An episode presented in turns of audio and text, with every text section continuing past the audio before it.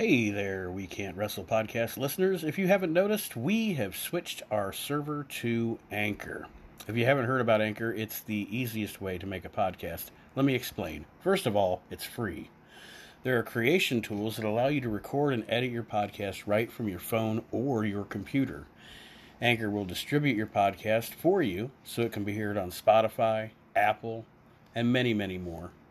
You can make money from your podcast with no minimum listenership, and it's everything you need to make a podcast all in one place. So go ahead, download the free Anchor app, or go to anchor.fm to get started. Highly recommended by me and everybody else here at the We Can't Wrestle podcast.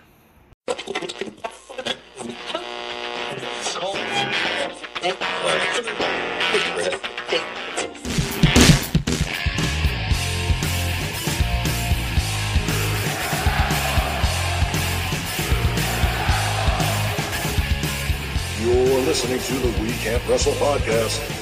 Now it's time for our host, Nate Maxon.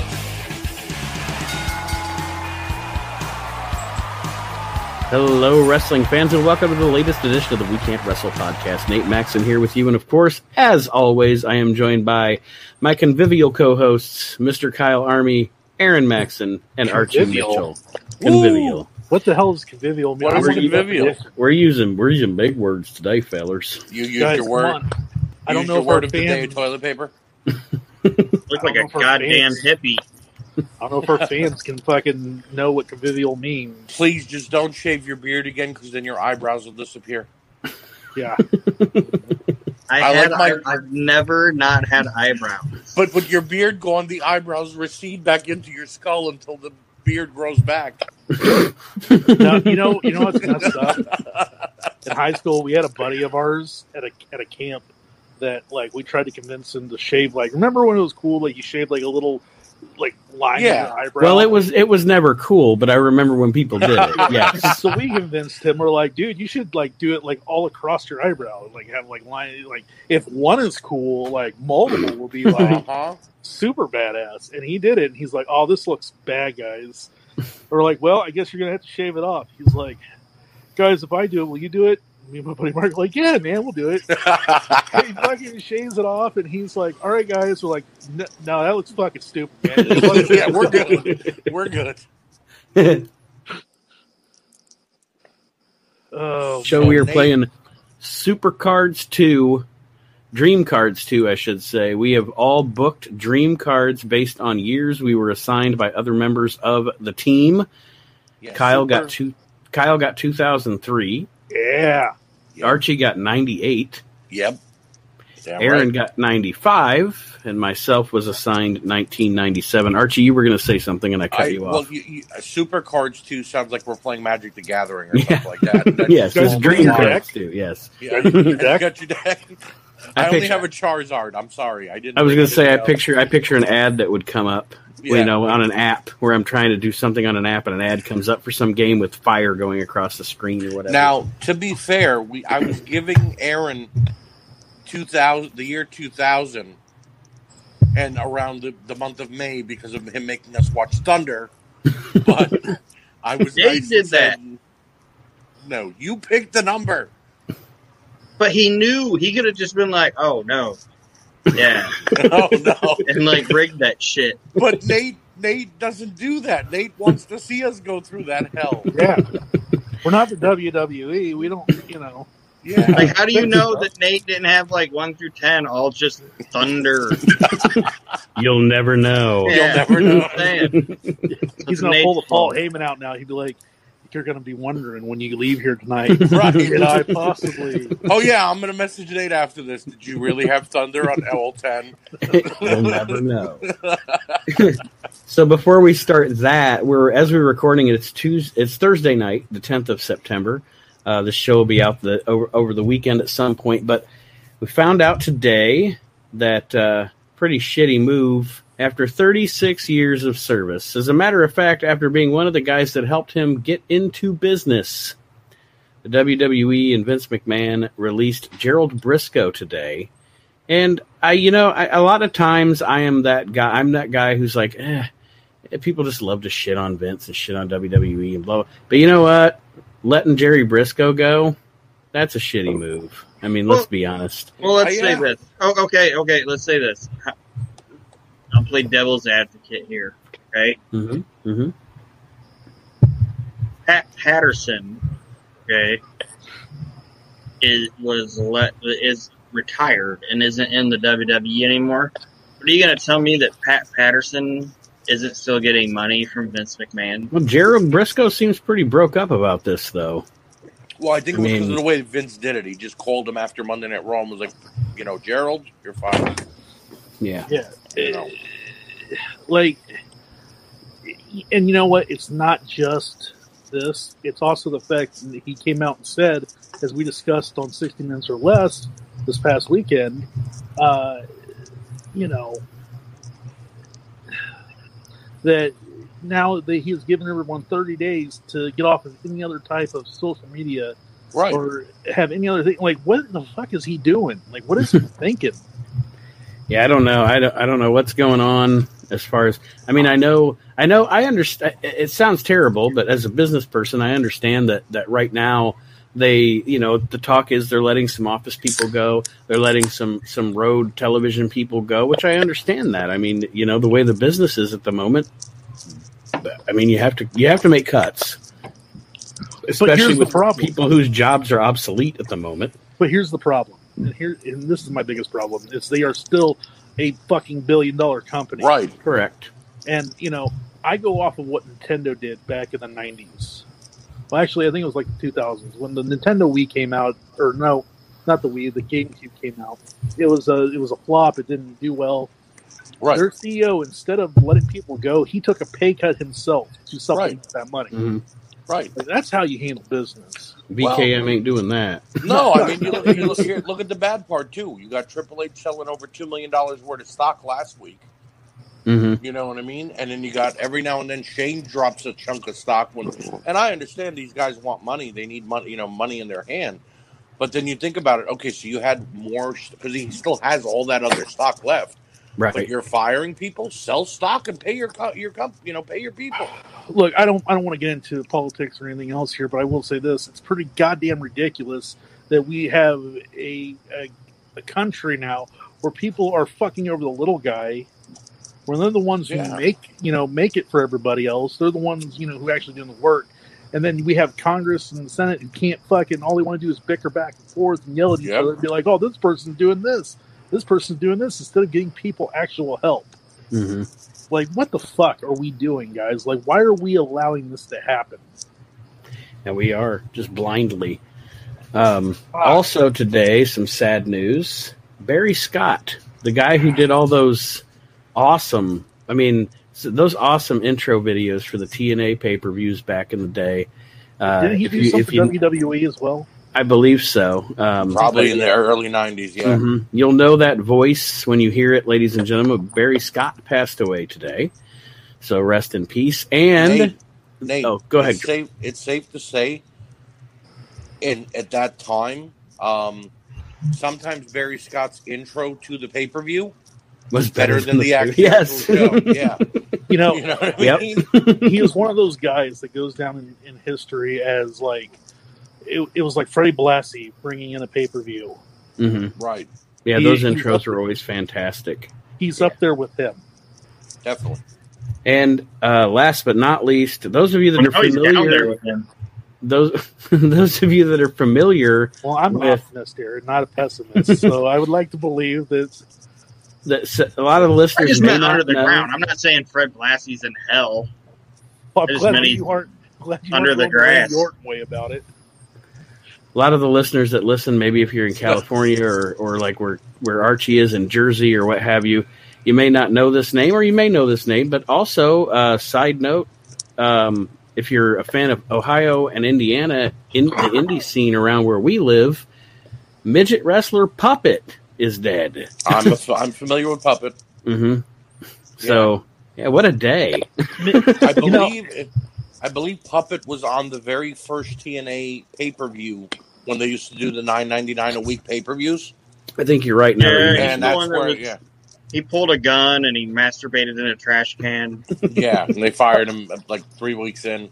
I, I will say when this. you masturbate in a trash can and pull a gun, Yeah, you're pretty much fired. it for you. they, they, they, they're not going to promote you. That's why I lost my last job. And that's why Kyle's unemployed. yes, sir. That's why I do this podcast. Fire in the fire in the hole. That's why I We do call that an army special. but no, uh, you know, uh, it, it's sad to see that because especially like nowadays, like midget wrestlers and midget wrestling isn't looked at as fondly as it was back in like the '90s and even the '80s. But like, they were definitely You're, you're stretching, buddy. no, no, no, no. Like for any any fans who who go and watch like demolition derbies, they always have like the Powerpuff cars. Mhm. It's that Mhm. it's that that thing to kind of help wash your palate. Like you can say what you want to say, but like Max Mini, like the kids fucking love that dude. Oh, yeah. I love that dude. I love that You dude. know, like midget wrestling was uh, like I I love watching like Mini Vader, Mini Mini Taker. Goldust, man. Mini Yeah. Goldust got into that Mini shit. mankind. Guys, My favorite thing he- about my favorite thing about the minis in '97 is the fact that Bret Hart said that that Vader fucking hated Mini Vader. Like all the other guys are like, "Ha, there's a little mini Goldust or whatever," but little, but Leon White was like, "Fuck that!" Like he was against Mini Vader, man. Like not the guy, but just Right. the fact that there The was like a little they- Mini Vader. It pissed him off. Do you guys remember Mini Macho Man in the red, white, and blue outfit? Oh yeah. Yeah, that Oh, was yeah. that was Tiger Jackson. Yeah, but they put this like bad makeup on him, and he looked like a real. Oh, it wig. wasn't even a bad makeup. It Was was, like a, a, a creepy leather mask, Yeah, like a leather faced mask. It looked, looked, like somebody like- looked like somebody skinned the Macho Man Right. and then My- put his like dead Rob- skin over a cantaloupe and was like like, when "Here did- you when go." Did- When did Rob Put Zombie start working skin. for the WWE? Yeah. What's the lotion on his skin or else it gets the yeah. Yeah, again. My Well- favorite one though was Mini Undertaker because it looked nothing like the Undertaker, and it was just me. He was well, so Mini small. Mini Mini Goldust was like the world's tallest midget too. Yeah, like he was. Yeah, And let's not forget the fact that remember the time when Hornswoggle was doing all the different characters. Yeah, He came in Mhm. the ring as the mini taker and fucking he gets down on his knee and does the whole fucking taker pose. Yep. Taker looks over him like, the fuck is wrong with you? Well, that being said, and reflection on midgets and such here on the We Can't Wrestle. God, I love this show. We are going to start our dream cards, and I think we've all decided Aaron gets to go first. Aaron got the year 1995. For those of you who did not hear the first dream cards, first of all, shame on you. Go back and listen to it. yes. Yeah. Secondly, secondly, the rules are as follows: you get a year, um, and you can use any active wrestlers from that year to build a ten match card.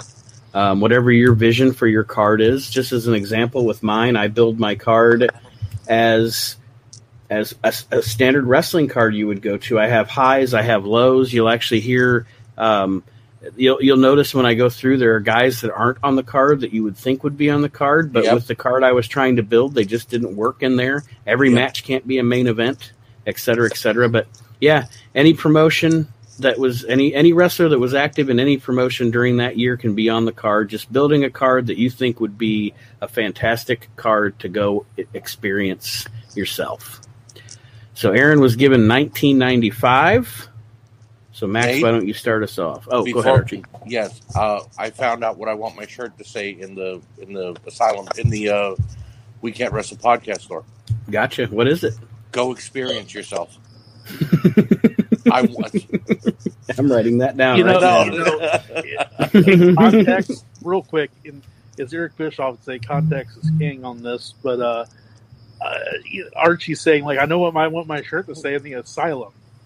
Like, I can Yeah. imagine now, like, Archie in the insane asylum with a shirt that says, Yeah. The, ma- that, I want to pick. yourself. Remember the Macho Man shirt where he was behind bars? I want Yeah. that picture of me like this, and then on the top, go experience yourself. Kyle just made my shirt.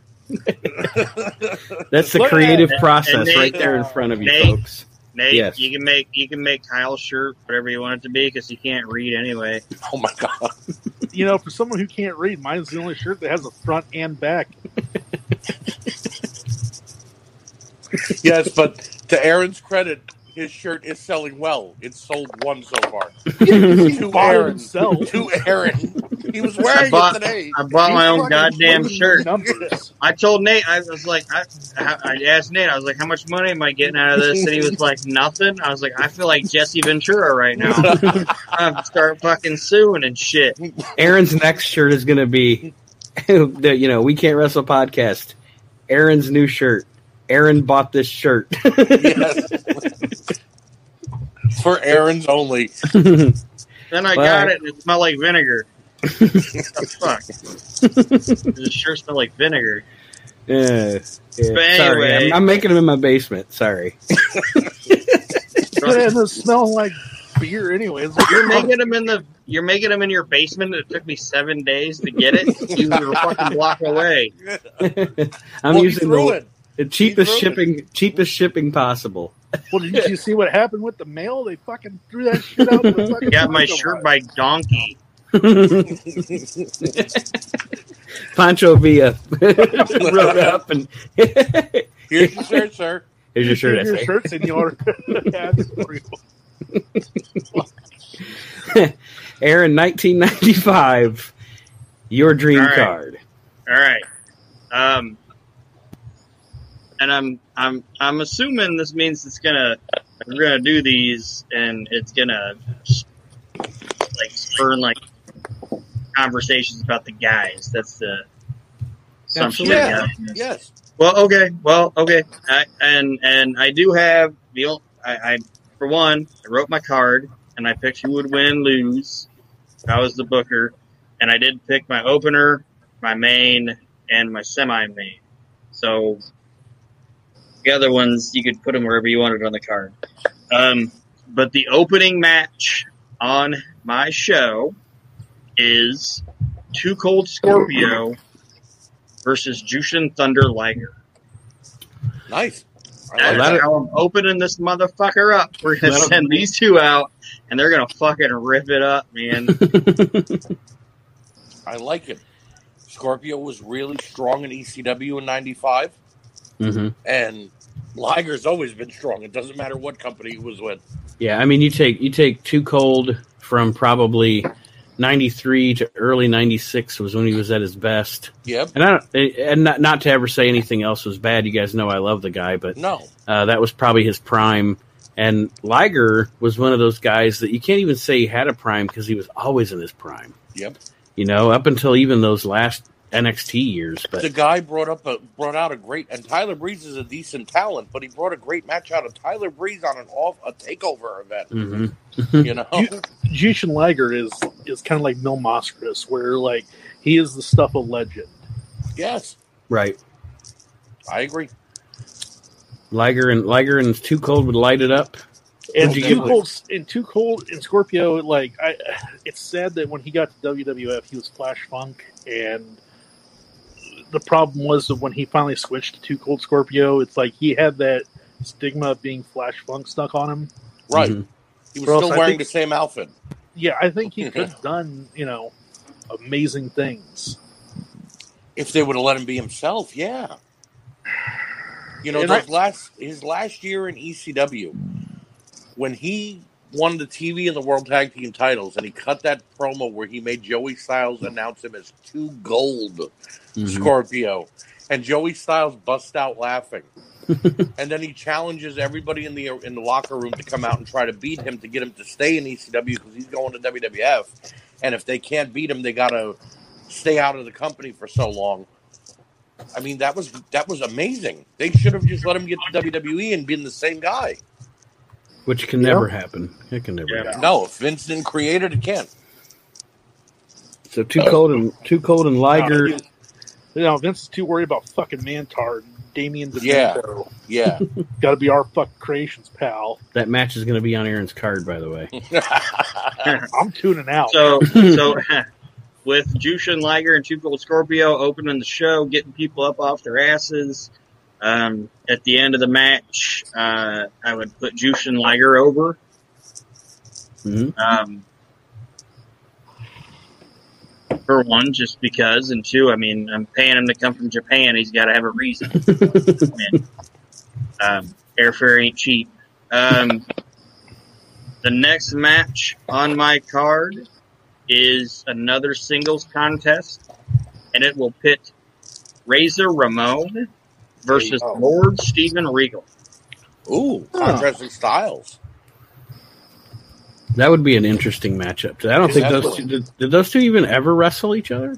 Not I that mean, I even, know even of. when they were both in WCW, I don't think they ever Maybe had in a match a against tag match, other. the Blue Bloods might have fought in the Outsiders, but I Maybe in don't a think dark they, match. Yeah, Maybe yeah, um, Well, and not to mention at this time, '95, Hall is in his prime, right. doing doing the best Regal. work of his yeah, doing the best work of his career as Razor, and uh, Regal. Regal Regal's another one of those guys. Now I will say, you know, See, Regal. now, now, oh, sorry, I don't want to No, interrupt. it's okay. I was you, just going to say, Regal had that tough go of it in like 98, 99 when he was fat and out of shape and, and Well, I'm talking about '95, all brother. that. I know, I know, but I was just going to say he was uh, Even then, consistently he's good. still better than anybody on the fucking shows now. I'll take a bloated William Regal over fucking Seth Did you- I, Rollins. I just watched Sorry. recently. I just watched recently Regal versus Cesaro in NXT, and that was only two years ago. And guess what? Regal put up a damn good match. Mhm. Yeah. I'm looking something up here. Is that is that? I him? heard I heard Gary Michael Cappetta. Yep. Kapetsky. Nope. Back it's to not Jesse him. Ventura again. It's a different Steve Regal. Wow. Okay, I didn't even know there was another wrestler named Steven Regal. Yeah, Mr. Electricity, Steve Regal. He was in Yep. the AWA. That's what it looked- was. It was. It was. he looked like a- He looked like a pedophile. He did. You're not. You're not even lying. He wasn't, but he he looked No, he like did. one. We all thought it was Steve Regal. hair. Turned out it was Buck Zumhofe. Yeah. But um, the reason, and and I, you guys like seem surprised by this that I that I put this match on my card, and the reason was I was I was looking at like ninety five, and in the middle of the card, like say you have like eight matches on a card, like number four, if you look at the shows, the number four match or the or whatever, it was like Razor in the WWF yeah. there, and he'd fight like Jeff Jarrett or Bam Bam Bigelow or, or whoever. You know, the the person with them's interchangeable, and they they'd have the like the the good like twenty five minute match hmm that it, it wasn't the reason for the the selling of the pay per view, but it it kept the fans you know interested. I agree. Right. And, and and Regal was the same way in WCW. You know, like Regal was that way. Like he'd he'd have you'd have this WCW pay per view and you'd have like three whatever matches, and then you'd have three matches after it. But then Regal was in there, and he'd be in there with like Brian Pillman or hmm Larry Zbyszko or Ricky Steamboat, and and and I'm not saying like these guys. Obviously, these guys are great talents to be with, but do you get what I'm saying? Like Yeah. this Oh, was the wrestling match of the show, and people can say what they want to say about Scott Hall. Like the guy was a dick, you know, and he was this and he was So? that, but but he was still at a time probably the second best from like 92 to like 96 when he left. He was probably the second or third best wrestler on the fucking roster. I was about to say, you can say, you can say all day, Scott Hall played politics. Scott Hall had substance issues. Scott Hall could be a prick. Scott Hall, but you know what? At the end of the day, He delivered. if we're talking, if we're talking right, if we're talking about a card, a wrestling card, there are very few guys like you know Curt Hennig, et cetera, et cetera, where that is a professional wrestler. Yep. And Scott Yeah. Hall checks every single box as a professional wrestler. and the fact so does William Regal. And you Yeah. can say, "Oh, it was a dick, and he played politics, and he had a substance issue." Name me a majority of wrestlers you didn't. Right. Nowadays, especially main can, event guys, especially you Nowadays know. you can, but you know, You know, I mean, no. What I, I, Aaron, what I will say about this match, you picked the two staples of the of the both companies. Regal was the world television champion during this time, always, or at least you know fighting for it. And Yeah. Ramon was the intercontinental title champion for WWF. So Mhm. They were middle of the card, perfect guys to have, like you said, a wrestling match, not a comedy match. And here's the Yeah. and here's the big thing, guys. You know, name me one person Scott Hall ever fucking hurt with his fucking shit. Nope. Nope. You know what I mean? Like, that's the problem. It's like, look, I, it's not for me, and I get it, you know, but like, they my place to judge fucking Scott No. Hall if he wanted to do that shit, you know? Exactly. Mhm. I mean, It's the promoter's fault. You let him know that he can play politics. Yeah. well, but, You know what I but mean? everybody plays politics. Right, but if the I promoters guarantee would have shut up, Vince didn't let them play politics. Nash and Hall weren't the ones playing politics. It was HBK playing those politics for them. But Right. WCW let them walk through the door and let them realize, wait a minute, they're paying us to be here, and all we got to say is we're upset and we're leaving back to the WWF. They're going to give us more money and let us do what we want. hmm So that's their fault. Hey, if you're going to give me an open door, I'm going to take it. Absolutely. You know. Yep. So who wins this match, Aaron? Uh, I'm- Razor. Really? Yeah, Okay. Razor goes over. Okay. Razor's Edge on Scott Hall- uh, or on Steven Regal and one, two, three, and it's probably I'd give him like 20, 22 minutes. Does he plant him lightly or heavy? Because he said he li- he would plant the guys he liked lightly. I think everybody loves Steven Regal. Steven Regal, right? So it was a light plant. Okay. If, well, it depends. It depends on if the pills he gave fucking Razor were fucking goddamn uh, salt pills or if they were actual. All right, so we good with that one? yep. All right, the next one is the only tag match on my card. It's a tag Okay. team contest, and it is the Steiner brothers, Rick and Scott, versus Dean Malenko and Chris Benoit. Ooh. So this is uh this is the uh the potato match, huh? Oh yeah, that's. I think this would be a fucking barn burner, Wow. man. Now, You were know- the Steiners still in WWF at this time? No, they No, were they in were in- ECW.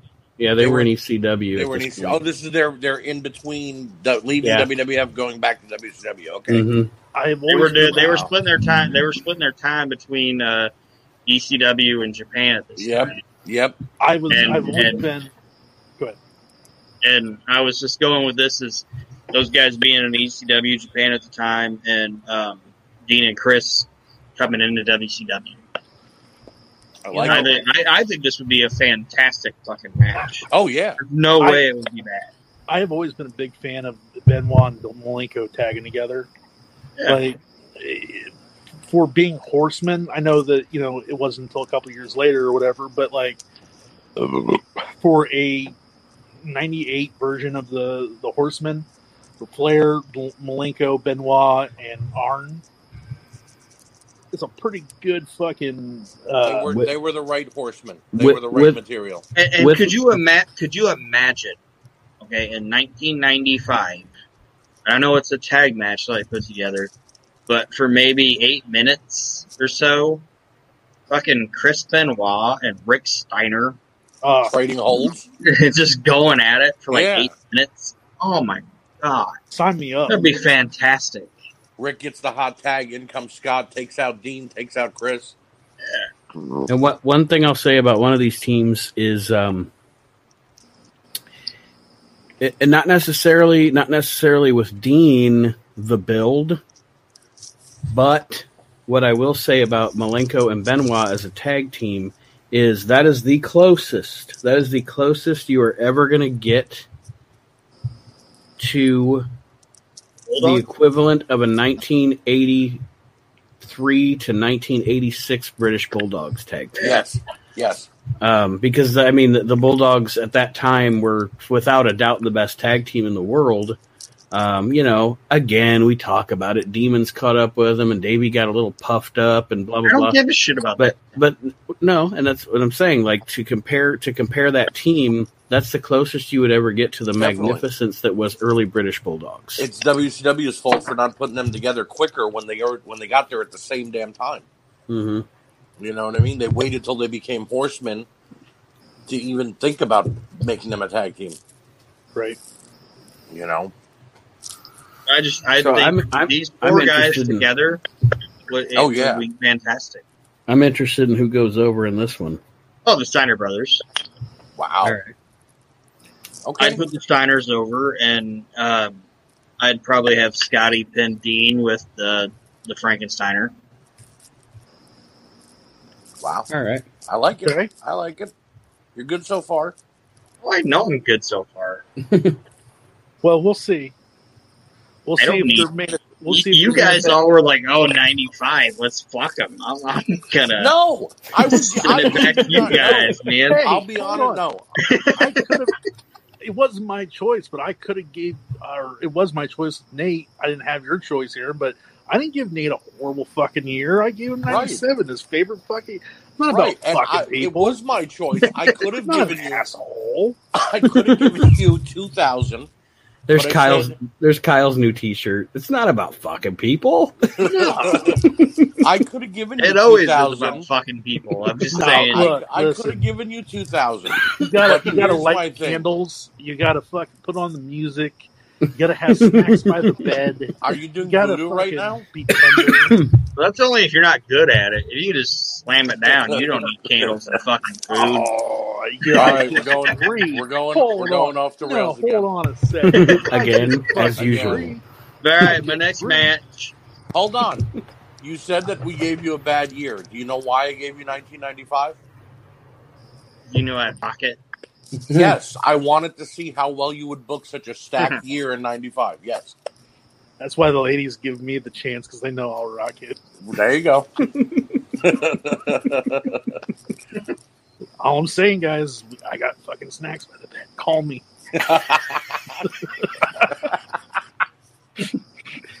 Whatever you want. Dealer's choice. Snickers, poison, man. Snickers, got Lay's Pringles. potato chips. Right. I got, I got Starburst. I got Twizzlers. I mean, if you don't like Pringles, I got Lay's stacks. Whatever, Lay's- whatever you're Yeah. into. you know, I am accommodating. Is all I On can it. say. on, on, on often Wednesdays, I have Doritos, blue Yeah. and red. I got Cool blue, Ranch. blue and and red. Blue and red. It's like a gender reveal. All right, Aron, your fourth match on the card. Let's hear it. All right, this is the weird one, and, and this is the like I thought, like when I said the Steiners and the Malenko Benoit match, you guys were like, "Oh, really?" This is the one that I thought might get a, a weirder reaction. Okay. Um, the next match on the card is Flying Brian Pillman Yeah. versus Rowdy Roddy Piper. Oh. You know what? I can see it. yeah. Now, And this is the this is the this is the match that I thought about more. Like like when I when I wrote my card, I was like, oh, this would be a good match. This would be a good match. This would be a good match. When I wrote this one down, I thought this would be a fantastic feud. Yeah. Oh, yeah. Like in my Oh, mind, yeah. I'm like, oh, I'm thinking about like six months of Brian Pillman, the loose cannon Brian Pillman, Right. He was already the loose cannon, right. and Rowdy Roddy Piper. This would be fan fucking tastic. you know what just Six hit me? months of these guys. You know what just hit me? And this was also when Pillman was telling legends that they were washed up has-beens and to get out of the sport. So for him to be telling Roddy Piper this and then Piper just goes off on a shoot, you know, that would be awesome. Wow, I like that. I like Yeah, that a you, lot. So- you look like you have a thought, Nate. So far, I'm I'm landing No, out I at would- 1999. what what I w- my only thought was I was I was running through in my head and I was right that by this time because you you were talking about promos we were talking about leading up to it yeah, by this time Pillman had the cane right. and all that the he was glasses and all that Arn shit. Anderson was smacking him across the face, telling Yeah, he him was- shut up. You yeah know? he he was rocking the cane and the vest and I just I was thinking about you know okay because you here's Roddy Piper uh, you never know which Roddy you're gonna get is it Wednesday afternoon or evening because you never Right. Know don't know which Roddy you're you're gonna, gonna get. get either. Right that, that's what I'm saying you never know which Roddy you never know And, which and see, Ryan even me as a promoter, I'd be like, you know what, guys? I don't Just know what the go fuck out is there gonna happen. Go go out Don't- there and don't get but me this is knocked gonna be fantastic. all you have to do is not get me knocked off the air right. other than that and this would be everything is- fantastic. as as Paul Heyman was talking to Vince when he shot that promo on Vince for ECW and the whole alliance, and he said, "You don't even know what I want to say." And Paul and Vince said, Nope. Go out there and make me money. Just draw Mhm. me money. Yep. Same thing with these guys. Just draw me Yep. fucking money. So how does the fin A of this thing go down? Oh, neither guy wins. Or Okay. This Good, thing 'cause just this- gets thrown out. Right. Like, like they end up brawling all over the fucking place, and there's no decisive winner at all. How long do they go? Is it like an instant brawl and they stop it? Eh, they, they go like 10, 12 minutes. I'm Okay. thinking there, I, I, I have, and I'm this is not knocking either performer, but if we're talking about 95, I'm thinking this match would have a lot of stalling. Like there'd be a lot of the, you know, Well, the Pil- well, Pillman begging yeah, off and walking outside the Yeah. ring and pointing the cane and This is this is the only non-finish on my card. Nobody nobody wins, nobody loses, and I it's have, just I have this vision that the, the, the finish would involve something along the lines of like referees coming out and fucking Piper and fucking uh, Pillman like taking turns, like trying to one up the each crap other out by of- taking out the fucking refs. Right. right. Maybe So Arn no- Anderson jumps the jumps in the ring and tries to calm down Pillman, and maybe flares with Piper trying to calm him down because Yeah, they're so- you know so there's no winner in this match. And then you Okay. could even you, you could even try to do a deal where like um whoever the interviewer would be tries to interview one of them and the other one attacks it. You like like say Gene is trying to interview Piper and then Pillman attacks Piper and there's another Right. brawl and the, everybody separates them and you can advance it later on. yeah, Uh, I and that leads into the semi main event of my show. And the semi main event of my show is The Undertaker versus Raven. Okay. wow, wow. all right, hold on. Spoiler alert. Did you put that on your show? yes, it is on my show. Shit, you're kidding. Wow. Well, two years later, they're going to have a fucking A rematch. the Yeah. Well, the, the, the difference of it is though is you've got in '95 you've got Undertaker versus ECW Raven. In '97 you've got Ministry of Darkness Taker, Taker versus WCW Raven. Now, and I'm I'm gonna I'm gonna let Aron elaborate, but I want to say, and because that this way, I mean, really, I mean, honestly, we, when we get to my- it on my card, we can skip over it. I can just elaborate now. You guys know, under uh, Raven's one of my favorites ever, Yep. and Taker's Taker. And I will say this: the reason that, that I looked at 1997 and put these two guys in the ring on my show is because these are two of the top five gimmicks in wrestling history to Yes. me Yes. and that's why aron i'll let you continue because this is your card but i just you know just that's that's my reasoning for these two being in the in the ring and i again leading up to it you could do some cool shit with Oh, raven yeah. and taker Yeah, like, I would almost, if I'm like booking an angle or whatever, I would almost, how do I say it, like, have Raven infatuated with The Undertaker. Mm-hmm. and and just like you know, I know like Raven being like I know what I am this guy this guy I want everything to do with I this guy and then just, yeah and then just Undertaker just casting him aside or what does that make sense Yeah. Yeah. and then, and then Raven feeling um jaded by the fact that the Undertaker doesn't want anything to do with him, and and and Raven being like, "I want to be your minion. I want to do everything for everything for you," and Taker casting him aside, and then being offended by it, and now and now.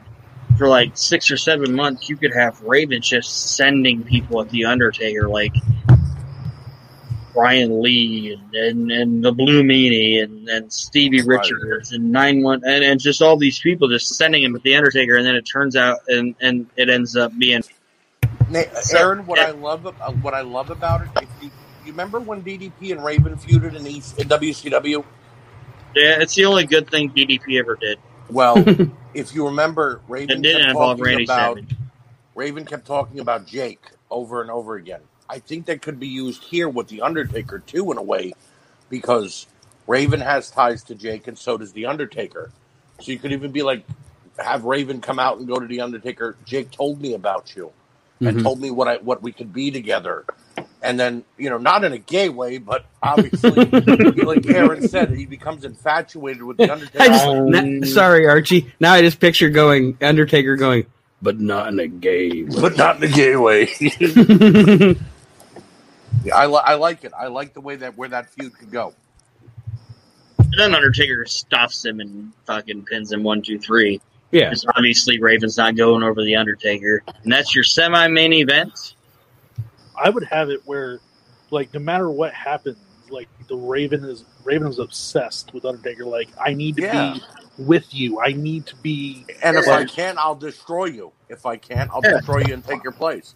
And Paul Bearer eats a fucking uh, even flow DDT. Oh, of course, of course. just fucking eats it. Like he ate everything else in his life. He's game. He's game. vigorous. You know, you know what's fucked up? Like, have you guys ever watched? Have you guys ever watched the the fucking? Uh, I think it was when Cornette was in Ring of Honor, and they did that fucking three hour shoot with uh, fucking Paul Bearer, Yep. Yep. and he's talking about how he's like, it never fucking fail. Anytime anybody put a piece of fucking chocolate cake in front of me, here comes fucking Vince McMahon. And you know, Vince is like, "You gonna eat that, Paul? What? Are they, you know, you, you hungry? All right, I gotta pee. All right, Aron. Okay. Aron is going to pee, ladies and gentlemen. and let me write that down. Yeah. Mark it. Uh, do, you guys care, do you guys care if I go next? No, not at all. No, I don't care. Okay. I'm excited. I'm excited for this, man. Like this His is card is making me more excited for mine and to hear all yours because he has a really good card, actually. mine's mine's gonna outshine his. I think. Well, I'll then, pee. I'll pee too. Okay. Kyle, that could be your next shirt. I'm gonna outsell him. No, mine's better than yours, and have it be you Well, next it Aron. is. It is. It is. Oh, Archie, what a fucking week it's been, my friend. Uh, pro wrestling. there's more stories outside of the ring than there are in the ring because I thought Raw was okay, NXT was fantastic, and AEW was okay. You know what I mean? Oh. So Can I can I say, like, fucking congratulations to Finn Balor for being Yes. the fucking NXT champion again. Oh, and that was a crazy match. Thirty minutes of a back and forth match. You know, It- and you know what? Like, I don't know if you saw the behind the scenes where Yep. fucking Cole That and was fucking Balor. respect. That was, I It's love like- seeing that. I love seeing that. What are we getting with that? Is that something? Is that Well, it's a very big possibility that Cole and the Undisputed Era are not going to be together anymore. You never know. You know, Uh, yeah, like, oh man, the thing um, that blows my mind though, Or Nate, you've go. got he had to go pee as well. You Max and pee at the same time. you've got Bullet Club in NXT, Mhm. Bullet Club on Raw or SmackDown with AJ Styles. They're on Impact too. AEW is Bullet Club. Impact has the Good Brothers on, so that's Bullet Club, and then New Japan where they started. Oh, and Right. Marty Scurll is in Ring of Honor. So Bullet Club is in every company. but I only consider New Japan to be Bullet Club because Well, no, I know, I know, but I'm talking I know- about I members that have saying. come and gone. You know what I mean? but if, if it's me right now as it stands, if I'm AEW, Oh yeah, I don't know if I wouldn't try to extend an arm out to New Japan they once, have. the whole, once this whole COVID thing ends out. They have. When they gave them Jericho and Moxley for the Wrestle Kingdom last year, they told them, I think we could make a partnership, and what we'd like to have is have Tanahashi come over Oh, and challenge for the uh, AEW World Title. And New Japan literally gave them the middle finger after Wrestle Kingdom. Well, and, and I understand that, but here's the problem, though, and I think that they gave them the middle finger because of the fact that New Japan was trying to put their mark in America. But the problem Well, is that, that, but what what the pre- he really didn't give the middle finger. His exact words is words were, "You gaijin don't know how to book our talent," which he's not wrong. no, he's not. But see, that's know. where that's where you need to have somebody a representative Right. come over and help. Well, help I think I Khan. think the good part about AEW is Omega and the Bucks were in Japan. They know how to book that talent. You know what I mean? So there's really no issue there. But I think the you know Okada came over. They shit all over him in Impact. So did uh, uh, you know the guy in Sonata in LJ, Lij. Uh, uh, look at what they did to uh, Nakamura in WWE. You know, just a bad taste in their mouth Right. for giving United States company their talent and then weakening them. And that's where So- if I was AEW, I'd be like, we're not WWE. Like, we're not Right. shit on. I got to Right. quick since Nate's gone. But yeah, Yeah. if I was. No, I would too. I would too. All right, so you're five matches in. What? Give me a sneak peek of your sixth match before they come back. What? Give me. Let me know what your sixth match is before they get back. Really? Gonna be All right. uh, All right, I'll wait. I'll wait. You're right. Okay. Don't want to spoil the surprise. have some goddamn good matches, dude. I Dude, can that tell you- Pillman I- I can- Piper. I can- I can tell you who my commentating team would be. I was gonna wait. I was gonna wait and you but could, that- we could yeah. wait. It's up to you, though. To no, you. my commentating team would be um, Bobby, Definitely. Jim Ross, and Joey Styles together. I love it. I love it. My commentating team. I expect Styles to like walk off after like the sixth match, though. Be like, you guys are freaking me out, and just walk away. Kyle isn't back yet. Oh, no, there you. You guys keep fast. I'm back. He had to shit in the yard. Don't knock it till you try it. I've done it. Mom, Kyle shit in the yard again. It's not my proudest moments, but you know, Meanwhile, the, the mom that's being yelled for is the next door neighbor. It's not even his house. Kyle's just, you- Kyle's what's just doing it, and he's looking back like this. you know, a couple weekends Like, ago. like all of you guys have dogs, right? Nate doesn't have a dog. Nate doesn't have. You've had a dog though. Judah was the shit, Nate. Judah was Now the has- man. now he has cats that want to be on the podcast with us. You guys have all had dogs, right? You let your dog out, and they go. You're like, "Oh shit!" And then they go out there, and then they're just like, Yeah, like, hey, you like, yeah, They look Are you watching? Are you watching right you now? got clean this up.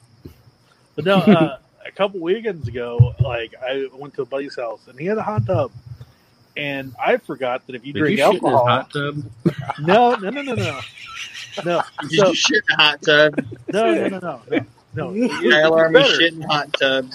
Uh, I forgot that if you mix alcohol with a hot tub, it fucking intensifies it. Yep. So, You could have a heart attack if you do that. well, so so what's fucked up is like my buddy and his girlfriend they invited their friend over, and I was like, we're kind of hitting it off, and then I ended up puking in the bath in, in the yard and like falling asleep in the yard, and they're like coming out like, "How? Why don't you come inside?" I was like, "Nope, I'm good right here." so I blew Then I- that chance. Next morning, the girl's like, "Thank you for inviting me over, but your friend shit in the hot tub." Yeah. Myself. Then he puked in the yard. And he puked in the It was yard. just terrible. I'm The puke- The puke didn't bother me, but when he shit in the hot tub, I was a little upset. So I'm gonna go. it's like being, it was like being at the Kennedy compound. Yeah. And then the fucking shit liquefied because of the heat. fucking ruined it for everybody. It was a horrible time. Good They job, Yeah, Kyle. They ended up Good throwing the whole top hot tub away. They didn't even want to try to clean it. They just threw it It's away. o- it, wa- it's okay. It was one of those fucking god awful. Once you get peanuts in the filter, you can't do anything about that. it was one of those. It was one of those fucking Coleman inflatable ones Mm. that Nate used to sell at fucking. hmm They don't fucking last long anyway. Here, here's your hot- Well, here's your do. one here's your one time use hot tub. I'm glad you know exactly what I'm talking about. Yeah, absolutely. How many of those motherfuckers did you sell? We sold a lot of them to these hillbillies. I bet you did. So I Yeah, can't very- get in the lead, but you can get, but they can get hot tubs. I understand. Oh no! You guys ready for my next match? yeah, let me write this. Let me write this uh, Oh, time. oh, uh, I dropped the cigarette. Hang on. Whoa! He just shit on the patio. That wasn't a and fart. this sounded horrible. Did you eat razor blades or trail mix? That sounded hot. It sounded like some trail mix shit. No, but I got I got Taco Bell later. So Oh my! Oh no. But wait, there's only like three things on the menu now, so it's like you know. Which All right. I want to make you that guys they laugh real fucking- quick. They're like, oh, we don't have all these things. I'm like, motherfucker, you've had the same thing since 1993. Don't tell me. My wife asked me yesterday. She's like, "I don't feel like cooking. Can we have Taco Bell?" I'm like, "Yeah, but there's a problem with that." She's like, "What?" I'm like, well, the menu consists of one taco, a napkin that somebody wiped some sauce on, and some beans from a burrito that fell out. There's really not much left on the menu. She's like, God damn it. Uh, All right, Aron. So what is Aron? What is next on your card? Next on my card is, and and, and when I when I said the the Steiner's um, Benoit Malenko match and thought I'd get a weird response, maybe it might be this match instead. The next match on my card is the man they call Sting versus Jerry the King Lawler. It's an interesting matchup. Why? I, I think Lawler and Sting would have a good match, and I think it would be a good feud. I, I guess. I mean, sell it to me. Make me believe it. Because right Yeah. now, I'm- Like Yeah. I think like Sting coming out there being the the animated painted face guy, and ah, you know, and, and like obviously Sting is the face, Lawler's the heel, and I think that um, for one, for one, this could be the um, realistic like shoot type feud, like Sting came into Memphis and Lawler was like, I don't see anything in you. You're not going to be anything. Fuck you. Get out of my company. Get out of my territory. And, and this would be like the Mark feud, I mean, Mhm. what what would is what the way I looked at it. What's what's the what's the build? That Sting's mad that Jerry Lawler touches little stingers. I mean, Lawler likes women. yeah, the little stingers. Oh, I thought you meant like his stinger, like his penis. No, I didn't mean that. I meant that that Jerry Lawler. Never mind. And I think like it would almost be The fucked The- up part is he calls them the little stingers. yeah. like it would be the like okay, look at how good Lawler and Brett did together. Mhm. Yeah, but that's and, and and and I think that this match, like I said, this match to me would be one of. I have two matches on my card that are that are for marks or for fucking. I shouldn't say marks, like smart people to the business. This is one of the It's matches. feud, bro. Yeah, we're we're but like with Sting, Brett though, but with Brett though, like Jerry would bring in like Brett's family and stuff, and like so it made I- sense. Like Well, I know this match makes sense though, because Sting came into Memphis as a rookie and was trying to get over, and ended up getting over somewhere else. And then Lawler was the guy that was in. I just, I, might be talking in circles on this, but I think Sting versus Jerry Lawler be a good match. I think there would be a lot of stalling involved in it. But I think on this card, this is a really, really good Memphis style match that you could put in that you could put on this card, and I think it would be good. I I guess think if, Sting and Sting and Jerry Lawler would be a good match. I guess if I guess if if, if it, it, it came down to the fact that like Jerry Lawler was like, you know, Sting, you came into Memphis as a fucking down and out bodybuilder, tried to be a Like, pro. yeah, that's what I'm saying. This, this match, this match, the feud starts on like a king's court, and, and it and it's not gonna be like it's not gonna be anything special. You know, it doesn't Mhm. start as anything special. Like, oh, today on Superstars, Jerry Lawler on the king's court is gonna have Sting. And Sting's gonna come out, and, and these guys don't even have a beef with each other at the start, but then it turns into something like like You know- Lawler makes a snide comment like, no, you know what? "Oh, here on the car, here on the King's Court tonight, we have Sting," and then Sting comes You're- out and he's like, "Oh man, I look at you now. I never thought you'd amount to anything." You know, you know what I mean? Like gives him like a a backhanded Yeah, I- compliment. I, I mhm. envision Sting Jerry, fucking smacks the shit out of Lawler, and then it, it I stems from envision- that. I envision Jerry saying something along like, "Oh, Sting, why do you paint your face? Is it because you're ashamed? You don't want your family to know? You don't want, you know, Right. you're trying to hide your face so that way people know, you know." I think this would be a good match. It might be the You biggest what? dud on my card. You know what? Every I- card I- has to have a dud, I You guess. got me. You got me. And it's I- Sting and Lawler. Who goes over? Huh? Who goes over? Sting. Lawler. 'Cause they're in Sting wins. Sting beats him with the fucking Scorpion Deathlock. And which which reign of the USWA title is Lawler in during this? Six One hundred 95. One of them. all of them. All of them. Next What's match, I know that was a dud, but to me it would be cool. We froze. We froze for a second there, or I did anyway. Aron. Can you guys hear me now? Yes. Yeah. The next match is Owen Hart versus Eddie Guerrero. Wow. That would tear it down. That I was frozen by We the way. just gave you a shit match, apparently. And now, oh, sorry. Here's Owen Hart versus Eddie Guerrero. See, now this Sting versus Lawler match makes sense though, because even if it is a dud, you want to bring the crowd down a little hmm so that Eddie Guerrero and and Owen Hart can jump them up and, and bring Yeah. down the house again. So I like it. And uh, who goes over here? Owen. Okay, I like it. he's the I heel. like it. Yeah. We just we just put a big baby face over and now we gotta we gotta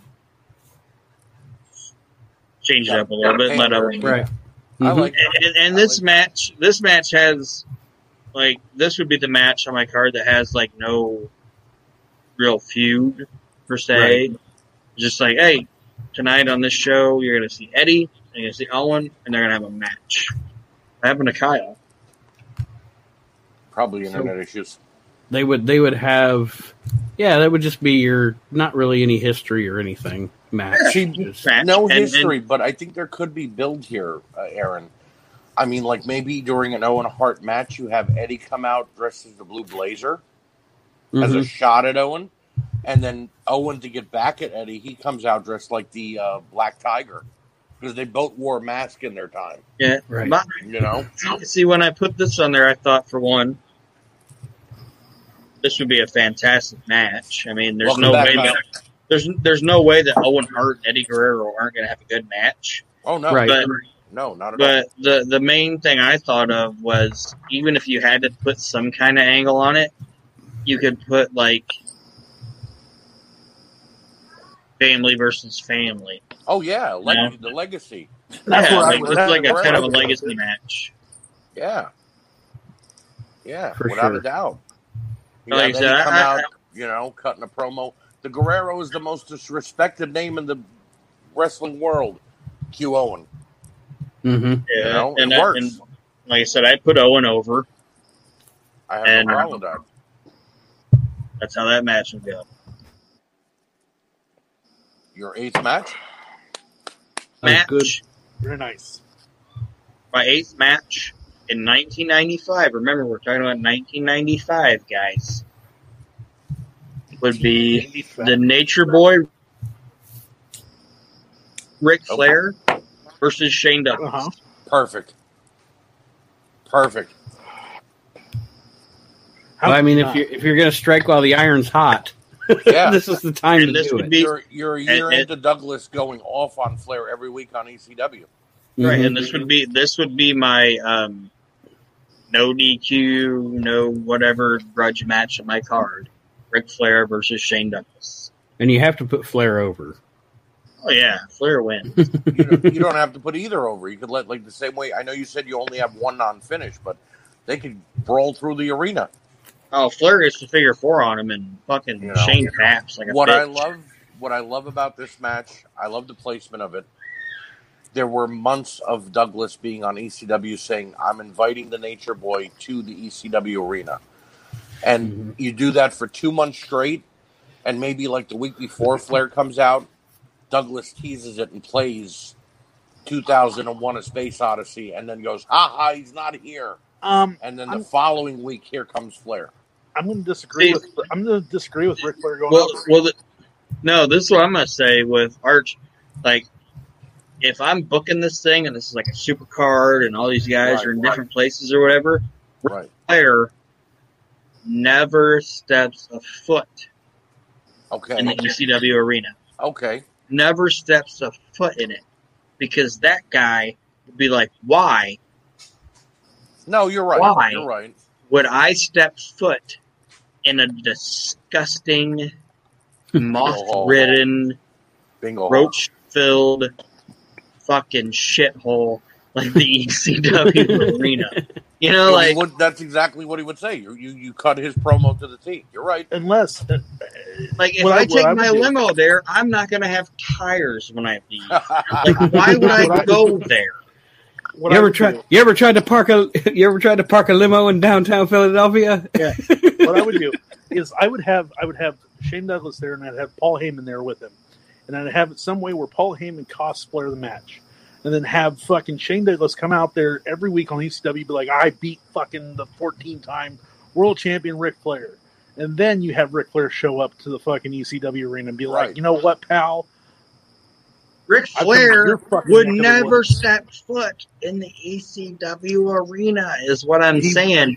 He and if and he had a and and, and and and if I'm booking ECW, okay, if I'm booking ECW and I have Shane Douglas and he's my biggest heel, all right, honestly, I wouldn't want him to beat Ric Flair because once your biggest heel does the thing Right. that he's always wanted to do, guess what? He's not your biggest heel anymore. right. yes, he is Ric- because no, no, he isn't because your heel, your heel needs to fail, but still go out there and say, "Look what I did." and I get what you're saying, but hang on, let me let me elaborate on this.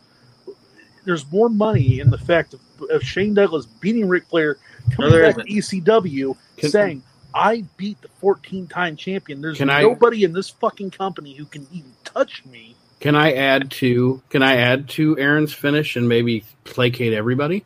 Yes, Go for it. No, All right. go ahead. Douglas loses. Douglas taps to the figure four. Okay. Flair gets his clean win. He's beat this disease. And then afterwards, you do what Shawn Michaels and Chris Jericho did at WrestleMania 19. Douglas feigns the handshake And then kicks him low. and then kicks him in the nuts. There, now Flair has beat him, but Douglas has got his heat back. Right. Is that acceptable? And I get- Yeah. but, Or and you could even have Shane tap to the figure four, and then all when he gets to ECW, be like, "I didn't tap. I was reaching for the ropes. I was reaching for the, ro-" you know, something all like I'm- that." all I'm There's saying no way that Shane Douglas looking- wins this fucking match. There's I'm saying no way. At, if you look at every, if you look at both companies, uh-huh. if Shane Douglas wins, and I'm just hang on, but if Shane Douglas wins and Flair comes to the ECW arena, there's no way that they don't have to put that in a bigger fucking building because there's nobody in this world that the ECW fans are going It's to gonna- cheer right. more than Ric fucking Flair. Mm-hmm. Even if Flair beats one of their own, it's it's fucking Ric Flair. Well, and the ECW fans, the ECW fans were funny because they, you know, we hate Lawler or whatever, but the minute I- Lawler showed up, they popped. Oh yeah. yeah, 'cause they got to fucking Lawler. The only, I guess, the only respectable way I guess Flair could lose, and hear me out here, Aron. You built Piper versus uh, Pillman, and I said you have Flair come out and push Piper away and be like, "Hey man, you got to stop." Now you get to the later part of the card. Pillman comes out because he was on his way to ECW after WCW anyway in '96. Pillman comes out and maybe costs Flair the match, and then Maybe. that leads to But- more of a build you know. But I like the I like what the way you built it though because it's still building to Flair versus Shane no matter who wins. Yeah. you know. And now we get Aron's main event. No, I have one more match. Oh, I'm sorry. Yeah, I thought you were. eight. I thought you were Nine. nine. I thought that was nine. No. My bad. My bad. I have one more match, and then my main event. the last match before my main event is the Heartbreak Kid Shawn Michaels versus the Macho Man Randy Savage. Oh God. I I- have that. I have that on my card too, but much lower. How On how the can you not book that? That is the match that should have happened and never did. Yep. Yep. I have it on my card too. Mhm. Good. I like it. and th- this was something I thought about with it, and it might be um, it might be stupid. I don't know, Go ahead. but It is. you know who I you know who I threw in the middle of it? Like this person would be like the most conflicted person. This whole Sherri. yep, Terry. Yeah. Wow. Yeah. Wow. I like Sherri, that. right in the middle of it, and and I, I I almost had it where Sherri Martel is trying to go back and look at all the people that she managed and all these people that she has history with, and is wanting to like put like a tag team together or something. And she's like, "Oh man, the Macho Man and Shawn Michaels would be a fantastic tag team," but they end up just not gelling whatsoever after she put them together, you know, and hmm you know, like Savage like hits the elbow, but Shawn tags himself. Like like Randy and Right. and and and Shawn would try to team, but like Randy would hit the elbow, and Shawn would tag himself in and steal the pin, and Randy would be pissed about him and smack him. Like like maybe even have Shawn and Randy team together for like two months and do decent, but Right. have like you know dissension during that time, and it just ends up building I to this. that. And now Sherri's in the middle. Who's like she gonna side with? I like it. You're doing Who that does- WrestleMania uh, five kind of thing with Mhm. like, oh, Yeah. whose side is she gonna? So whose side does she join? She joins Shawn, and and and Shawn goes over because I have in my mind. I don't know if it would be something that would be physically possible, but if they could do it, I would want this to be the finish of the match. And the finish of the match would be Savage slams Shawn Michaels, okay, goes up for the elbow, does his macho man deal, and he's gonna jump off with the elbow, and Shawn pops up and kicks him right in the fucking chin. Oh, we're going Ends with in an one, two, three. super. Wow, I like that. They could do it. Yeah, definitely. I like it. Savage goes for the elbow, has him beat, but Shawn pops up, super kick and the chin, one, two, three. Leaves with Sherri, and you can go on. You can go on for a year with that, That, shit. that makes Shawn an instant star by that time because at 95, Shawn was still coming into his own. Yep. So, yeah. And I what like the that. fuck is Randy? Like, what does Randy hurt if he gets he gets pinned? No, he was getting Randy- beat on WCW every week anyway. Randy would have been the guy that been like, "You're gonna fucking beat me, bro." Yeah, And, you have to go over. I All right, like. Aron, I want to hear your main event, my friend. Yep. my main event, my big show, is the Immortal Hulk Hogan versus Bret the Hitman Hart. Ooh. Provided this that we would can get them in the ring. Right. And this was before all the bullshit. Like, once they finally got in the ring in WCW, who gave a fuck? And it was convoluted and stupid. Yeah. This is them fresh, and I think, I think it would be great. Face Bret Hart versus face Hulk Hogan, red and yellow Yeah. versus pink and black. Yeah. Yeah. Who And goes um, over? Yeah, I mean, you really the build of the match, you just have kind of barbs back and forth because at this It's the time with these match. two guys, yeah, it's it's you don't necessarily have to even build a story, you No. know, other than it, it doesn't even. You- Bret could come out and be like, "You took my title at WrestleMania nine, would never even, would not even being able to be in the main event." You know, Like I gave you- you, you- I gave you that opportunity with the with the intentions that you were going to give me an I opportunity. mean, right, and then you Mhm. wouldn't. You know, you wouldn't put me over. I wouldn't even go put me over. I'd be like, you didn't even want to step in the ring with me. Right. You think, you Yeah, think, you it- think I was at your level? It doesn't need. It, this isn't like a stanky feud, like a stanky heat feud or anything like that. No. It's just Bret saying, Hogan, you know that I'm better than you, and you didn't want anything to do with me. And Hogan being like, you know what, Bret, you only you only became what you became after I left. Right. You know what I mean? Like it's just it would be two guys saying that if I was since I wasn't around like Hogan basically saying since I wasn't around, you became the star. You were a and paper Bret champion. saying and Bret saying you took my opportunity. You never gave me a chance back because you knew I could beat you. Right. Does that make Right. sense? Yeah. Now, who, who goes over in this Who goes match? over? Bret Yes. Has to. and I would I would time, that's the actually I would decision. actually I would actually have Bret Hart get the sharpshooter on Hulk Hogan and have him submit because how many times in nights in nights in ninety like from eighty three to ninety five Hogan had been pinned. He never tapped. The only time He I never he, he never submitted. Hogan only tapped to Brock Lesnar on SmackDown. Yeah. That, even that happened in like out. two thousand whatever. Right. So that's what I'm saying. Like from '83 to '95, nobody ever made Hulk Hogan give up. So now, if you want to go again with it, you can have Bret Hart be like, "I made Hulk Hogan give up." Right. Now, do you have Hogan shake his hand after the match? No, No. Because that gives Hogan Hogan satisfaction. Right. Hogan leaves. That could even be the birth of NWO Hogan. Bret threw him over the edge. good. You know. Well, there you have it. Aron's supercard from 1995. Aaron, I would give your show an eight out of ten. I I give enjoyed your it. I give your I give your show a nine. The, the dud the dud kind of threw me off with Lawler and Sting. I think Sting could have been used better somewhere else.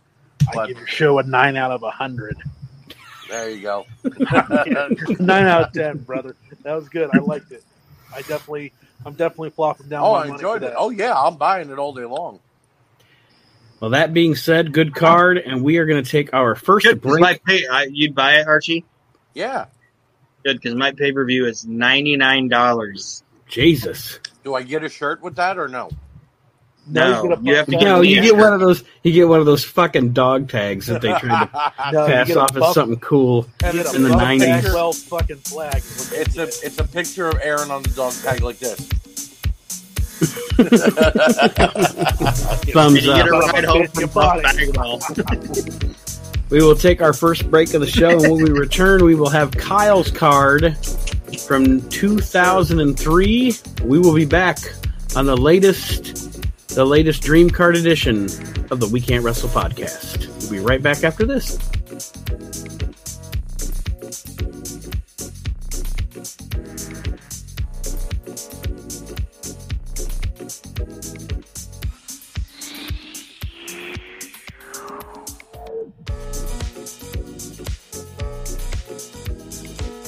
All right, everyone, welcome back to the latest edition of the We Can't Wrestle podcast. We are doing our dream cards, and Kyle in memory Army of is in memory of Puppet. and yes, in memory of Puppet the Midget. And Kyle Army is up next, and he got the year Whoa. 2003. Hold on there, Nate. We got to do our shameless plugs. Oh, shameless plug. it is the yes. first. It's the first uh, break of the show. Yeah. Shameless plug number one.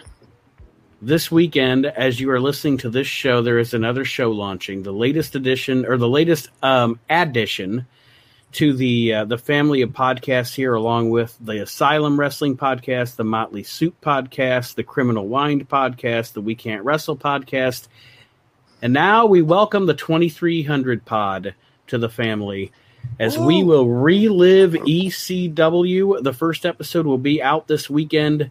Check it out. It'll be available um, on Podbean and any other source as as as this show is. you you will be able obviously to find it in the We Can't Wrestle podcast group and the page and the Asylum and World Championship Customs. But it is going to be a fantastic show. And yeah, ooh, nice preview, nice The preview. Chad We- Austin customs are done. awesome. And not only do you get to relive ECW, one of my favorite companies, my favorite times, but you get to relive with the guy who was there, Mhm. Yep. Chad Austin. Yes. And we start from the very beginning. This episode is the episode from April sixth, 1993.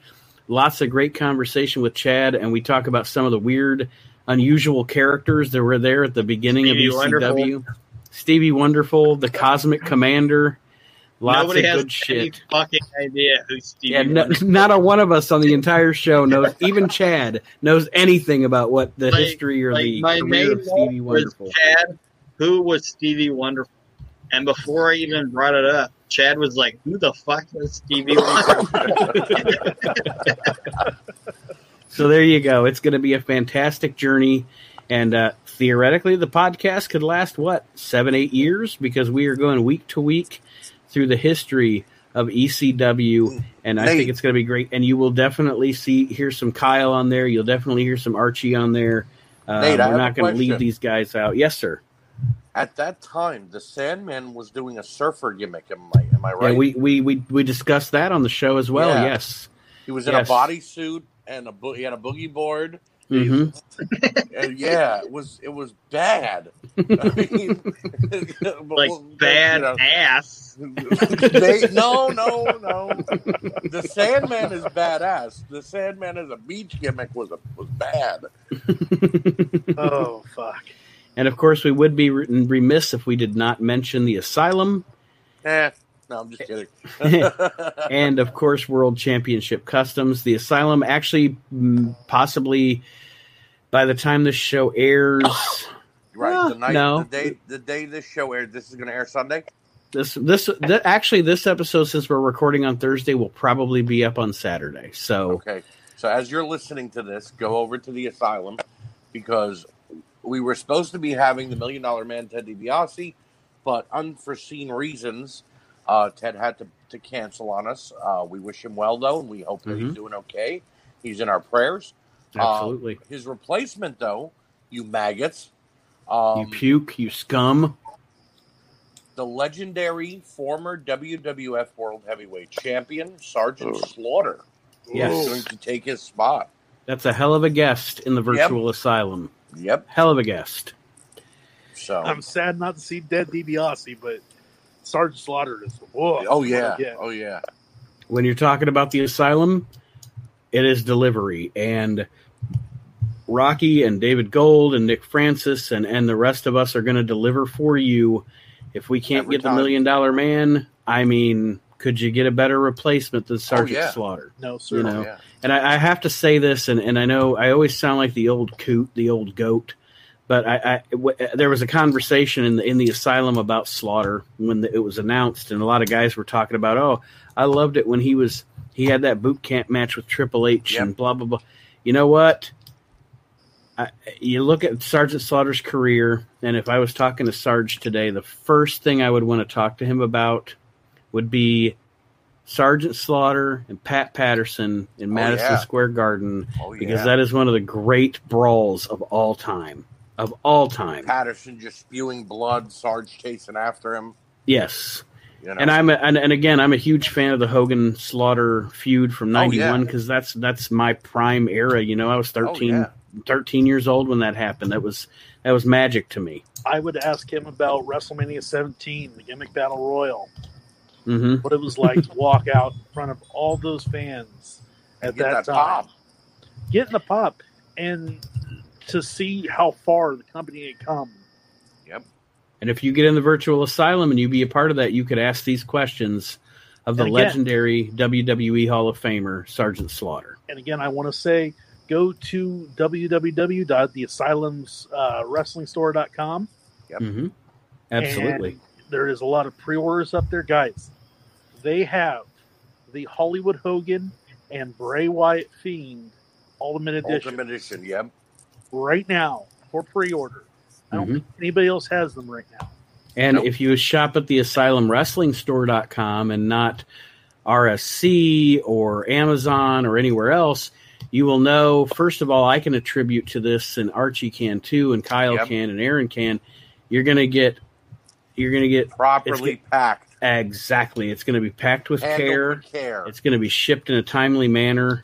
Yep. You're going to get taken care of. The best customer service you'll be able to get. You're I buying sounded from like- collectors for collectors. I sounded Yes. like the mailman from Chuck and Larry. Deliveries on time.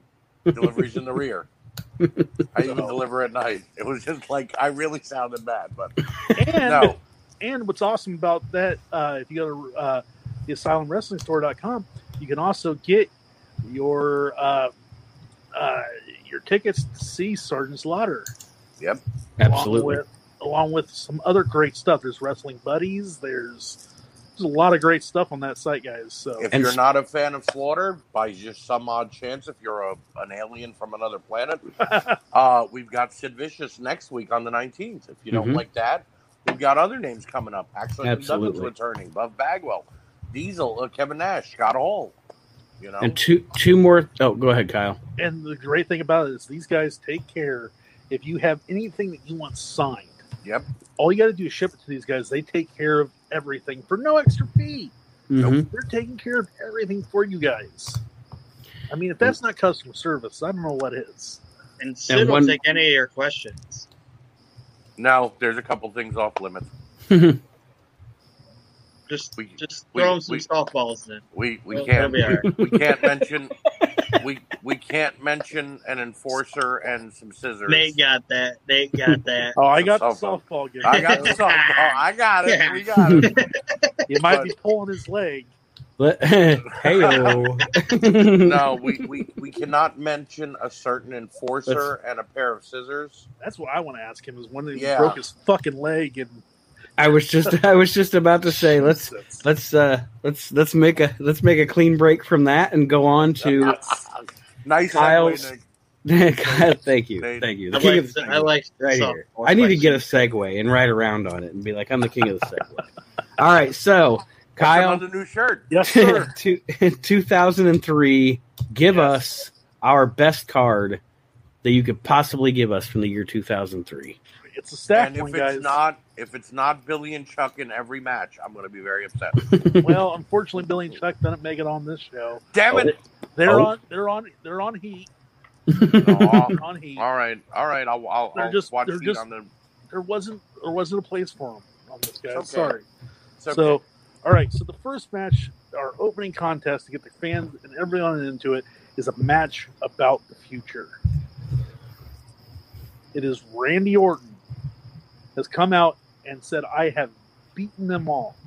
I have beaten the legends. It's time I start beating the guys that think they're going to be legends. It's John Cena versus Randy Orton." nice. which in this time frame would have been I mean, imagine the promos that Cena would have been able to cut on Randy in Oh, this yeah. time without the Oh, with yeah. the shack, you know, without the shackles and and uh and Randy just being disgusted by this Mhm. this Eminem wannabe. And you know, they're both great performers and they would have at that time in their in their youth they would have had a fantastic match. Oh yeah. it's a great way to start the match because you have Randy Orton, who is the the chosen child, versus John Mhm. Cena, who is the Doctor of Thuganomics. And you can tell at this time, both of them are destined for stardom. Hmm Absolutely. So Yep. the two of them come together. And you know what? I'm going to say, coming out of this, I'm going to have Randy Orton go over. That's not a bad idea because really. No. Well, I mean, you've on- got you've got a lot of future for for them to trade wins back and forth. And at, at this time, Cena was losing to guys like Carlito, and it wasn't hurting him. So why would a loss to Randy Orton hurt him? right. Exactly. You know. So you know, at this time, I don't want to say Randy Orton was still the the the jury was out on him, but as far as he he's stuck in evolution, he has yet to, you know, really step out on his own. So this is the perfect time for Randy Orton to solidify his name. Because definitely. John Cena could come out, you know, next week and be like, "Hey, you know, Right. chuck a chuck a what what," and play it off. So you know And and Orton going over gets him the proper heat going forward too. Exactly. I'm, You I'm a heat guy. I, Right, I'm I am Kevin too. Sullivan. I uh, you know I believe in the heels getting the upper hand. To you know. be- uh, Because again, like I said, if you're not planning for tomorrow, what the fuck are you doing? Right. Exactly. Build for the build for the future in the present, which is uh, something WWE has severely lacked doing in the past few years. And Exactly. but now, yeah, what you're saying there, if we're talking 2003, Oh yeah. this would just be the beginning for these two. And I think, like you said, a, a heel Randy Orton going over, um, at this time is is the best way to establish both of these characters. Because Cena loses nothing, and Orton Nope. is nothing but upside. Right. Aron, I agree with it. perfect. All right, so moving on, we go to our first tag. Dynamite drop in, Donnie. Yeah, we go to our first uh, tag team match of the evening. It is Kane and RVD versus Booker T and Goldust. Wow. Two two two forgotten and underrated tag teams. Yes. Yes, sir. This is Booker- your fun Booker- for the evening. Booker trying and to- Goldust. Booker and Goldust is or was, I should say, fucking fantastic. Yep. Like anytime anybody says, "Oh, there shouldn't be comedy in wrestling," No, that was comedy done right. be like, "No, shut the fuck up." There should be com- not you, Arch. I'm saying right. like no, I know. people you're like, saying. "Oh, co- comedy shouldn't be in wrestling." No, it it, it it should be as long as it's done properly. And Goldust and Booker T did it properly. Yep. And I agree. those guys together were great.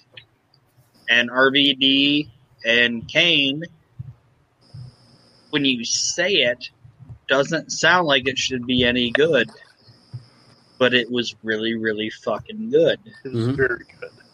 Um, of course, Booker T and Goldust are going over because there's already dissension between Kane and RVD as it Right. stands. Right. Because we're going to go into Kane being, you know, the unmasked, you know, Uh, killer or whatever. You you mean when he when he went into necrophilia, or rather, they Yeah. said what they said those that he was doing? Yeah. Plus, like I said, plus, you know, it's Booker T and Goldust. Right. Their, their stock only rises. Well, and this is this is one card, and you have to have those matches on the card that send the people home happy Right. and, Yep. and give them a feel good moment. And Goldust and Booker would technically in this match, if you look at the match on paper, would be an upset, and it's a good fun upset for the crowd. I So it just totally makes imagine, sense. I imagine Goldust trying to do the spinneroonie at the end, end of the match, oh, yeah. and and Spoiler, you know, spoiler alerts. The, the crowd's going to go home with the uh, indecision, but we'll get to that in a little bit. All right. All right. So next, we have Paul Heyman coming out weeks before saying that Brock Lesnar is the next big thing. He is the man. He is he is everything that WWF, WWE is afraid of. But aha, we have Ric Flair saying no. We have Batista. So it's Brock Lesnar Wow. versus Batista.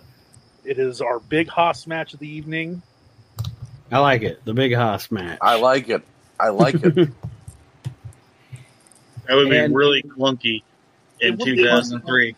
it would be clunky, but again, this is it's selling the pay per view. You know what I think would be a great touch to this match? Yes, And frankly, who gives a shit? We're booking our own stuff here. I think it would be great to have on commentary as just a special guest commentary on this match. I think it would be great to get Jim Cornette in on this. yes.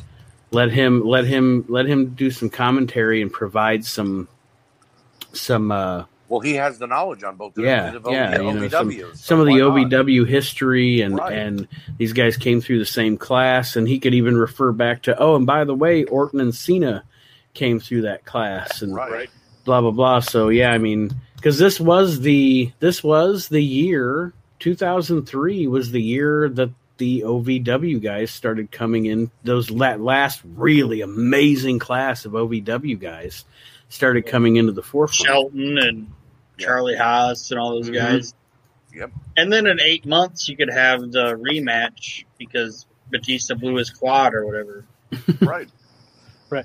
Um, I'm gonna have Brock Lesnar going over because he is the next big thing. I agree with it. Batista doesn't really lose much because he's still No. new. Right. It, it, it's the battle of who's the next big guy.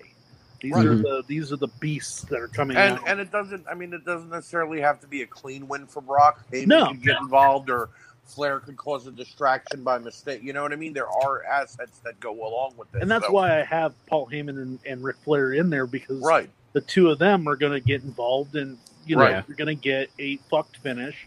And like and, because- and like And that- Aron said, and- and, and- like Aron and- said, no disrespect to the performers, but at this time, as they're coming into their own, it's probably going to be a little clunky.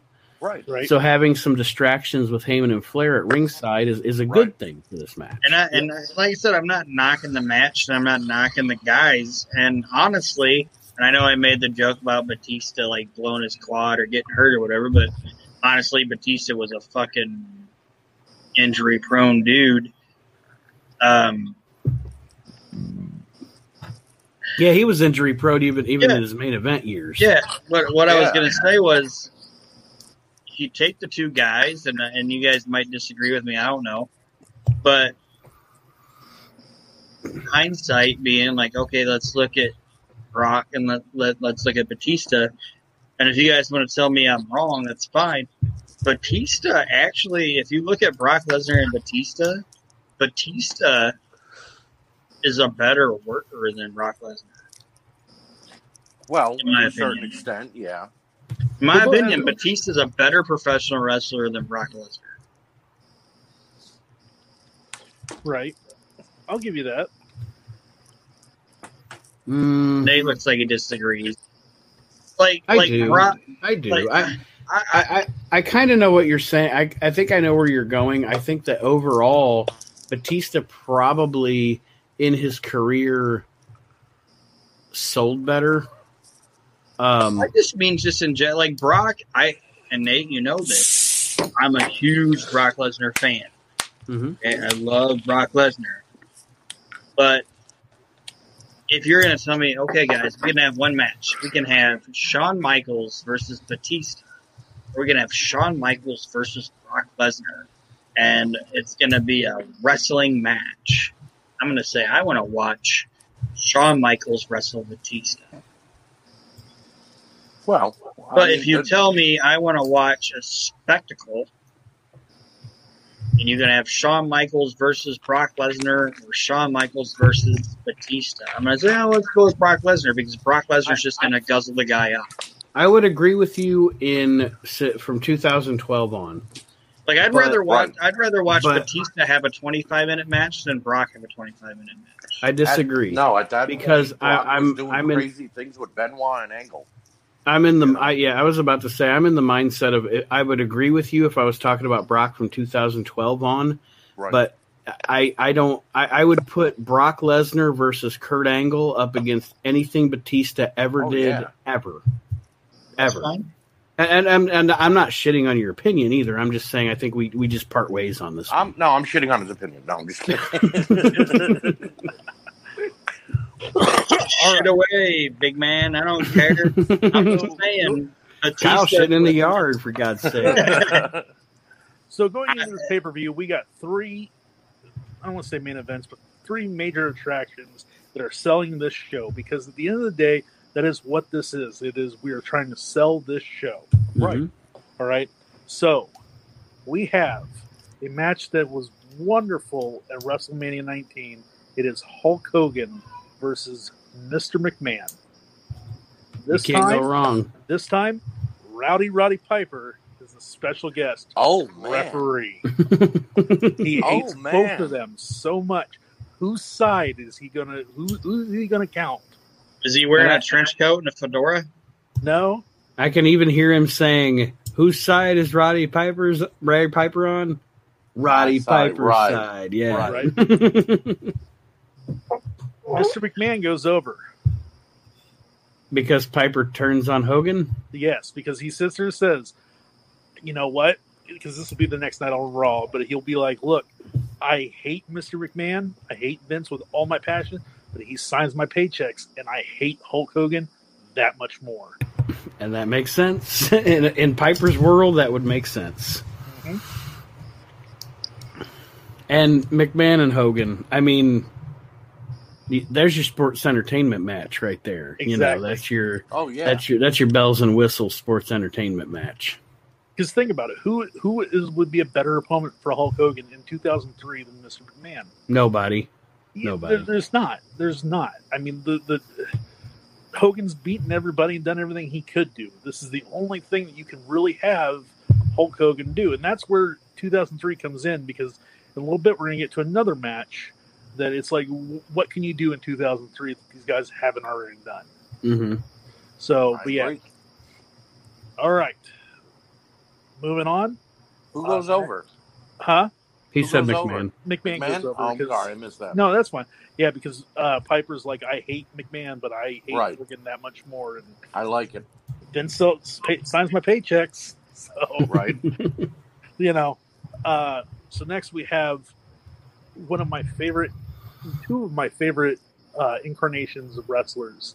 We have The Rock in his 2003 Hollywood. I am a big star. Yeah. Versus the man who is WWE, WWF through and through, The Undertaker. And at this point, so at this point, we've got this is American Badass Undertaker. Mhm. So you don't have to do. There's not a lot of the what I want to say the the smoke and mirrors, the Right, fog, the you know. So Right. you can really ha- you can have some good promos here. this is where Rollins. Undertaker's going to come out and say, you know, like WWF made you, and you left to go to Hollywood. You think Mhm. you're a better star? You think you're bigger than this company? Can I just say, You just could have Undertaker. You could have Undertaker show up at a movie set and beat the fuck. Like he did with David Rock. Flair in NXT, uh, in the Performance Center. Yeah, Right. yeah, I like that. Like I said, i i you have the guy who is WWF through and through versus the guy who is, you know, he's a big star. He's the Rock. I- I love 2003 Rock. Aron, he shows Yeah. up to the movie. He shows up to the movie studio. He goes to beat up the Rock, and he ends Oh. up getting his stun double. Right. I love this version of the Undertaker where he I do is he is the no nonsense. yep. Uh, Don't get me wrong. I understand the Undertaker is what he is. You know. Oh but- no, of course. But this was the real. This was real Undertaker. This was Mark Calloway. This was not the Undertaker. I'm a dead man. You know, Right. like like Nate said. There's no smoke and mirrors here. I'm riding down to the ring on my bike. Yep. And I'm coming to kick your ass. Yeah, I love the fact the Undertaker's be like, listen here, boy. You think that you know you're better Right. than me? You think you're better than anybody else that's ever stepped to those ropes? Yeah, see, it shouldn't even be. It shouldn't even be a. You think you're better than me? Thing. It You should think be. you're better than this business? Yeah, like right. you have gone on and you've made these shitty movies, Right, because he, wasn't- And- he didn't make anything great yet. and, and you he's never made anything great at all. But Oh, you, you've on. gone Walking Tall and The Rundown. That's the only good walking movie. t- that walking tall movie's good. Right. That's what I said. I just said Walking Tall and The Rundown are like the good rock movies. That's it. But anyway, Um, I, I like the game plan, but okay. Taker could be like almost, and and it might not be the way that Rock would think of it either, but like I would almost take it like Taker is offended Right, Mm-hmm. right. that Rock took the professional wrestling business and then turned it into a movie. Does that make sense? Right. Yeah. No, I I agree. Like, I agree. oh, now you're this big Hollywood star, Right. and you're just gonna be like, fuck it, you know, whatever with this wrestling business. It's like, you know what, you wouldn't be where the fuck you are right now if it wasn't for like guys like me and guys like Austin, Triple H, Austin, Mankind. Triple H, and and you could even go further than that. It's like you would you wouldn't be who you are right now, and and this might be a deep cut, But I, I even be like, you know what, you would, and, and I know it, it turned out his dad was a piece of shit. You can be like, you know what, you even wouldn't be what you are now if it wasn't for your fucking family and everything that Right. they did. Right. You know, Mhm. you're nothing without us, and you've now turned your back on us. And 2003 Rock would be perfect to react to that. Oh yeah. and and because he wouldn't have to that version of that character would not in any way have to humble himself to those comments because Nope. he's he's in the air up here anyway i don't care what Right. you have to say undertaker Right. Right. now if we're talking about this kyle Yes, at the end of this you better be putting taker over I am putting Taker over. all right Yeah, it has to be. It has to be. However, however, The Rock is going to continue to come out and say like, "Oh well, you know, like I, I wasn't ready. I wasn't, you know, at my full best because we're going Right. to keep continue this feud."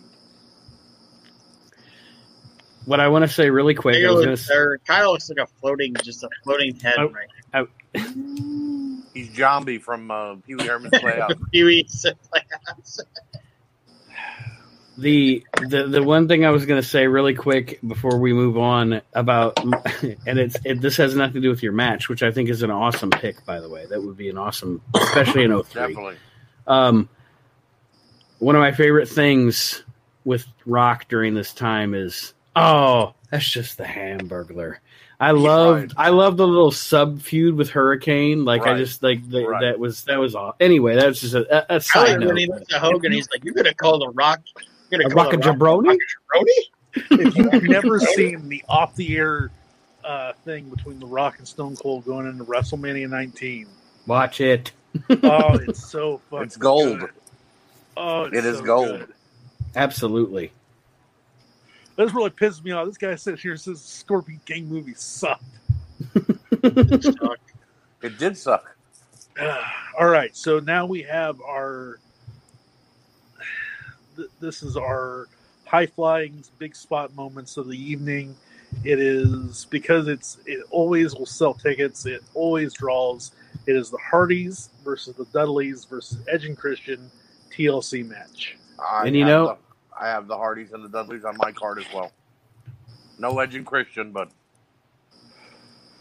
Hardy's, Dudley, Dudley's, Hardy's, Dudley's, Edge and Christian. You don't go wrong there. no, I no. mean, It, it, it's that match that you know it's going to draw. do you know what the? Do you know what the these matches are? These matches are what if and and and sorry guys, the the the the grumpy old man Nate If had current product used logic, it would be these fucking matches. Yes, this Yep. is these matches are were what if these god awful spot monkeys that that put on a pay per view where every single match is one of these. That's Yep. the difference. That's you know, um, What was there? Four TLC matches over the span of eight years. yeah, yeah. You know what I now, mean? now, I mean that last that shitty that god awful AEW pay per view last weekend, which was just I mean it's it was let's be honest that was one of the worst pay per views ever. They've That pay per view fucking better. sucked. That show TV shows better than that pay per view. I'm gonna be that honest. that show sucked and and what happened to actually one of the guys that's in this match you've booked Kyle mm-hmm. because of over the top stupid Yep. You know it's it anyway i'm not I, i'm gonna get off of that because that's not our topic tonight or anything but Right. yes absolutely this is join us. what Join us tomorrow after SmackDown for 60 minutes or less, and you can hear Nate Maxon flip out about this if Nate will Nate will join us. it's this this is and, and it's one of those things where it's almost like you, you loved it and you knew how good it was but if you were if you were able to walk 17 years in the future you might ask them not to do it because of what they're about to start Oh yeah, you know um, going over because it's 2003 and we are basically seeing Jeff and Matt and Edge and Christian branch out on their own. The Dudleys are the ones who are going to win this. I, I don't blame I don't blame you because the Dudleys at this point in 2003 uh, would were already a decorated tag team. Yep. And we You've need had the alliance. You've had all this momentum. Why wouldn't they go over? Mhm. Right. and you need strong tag teams to go up against guys like Kane and RVD, Booker T and Goldust, and you know, and a couple tag teams we're going to get into in a little bit here. But you know, like I said, with Edge and Christian and the Hardys kind of breaking off into their own, because Matt's going to do the version uh, one, and you're going to have Edge and Christian kind of breaking off on their own. Dudleys are the ones who kind of come out on this, the winners. I don't blame you. I don't blame you you're- one bit.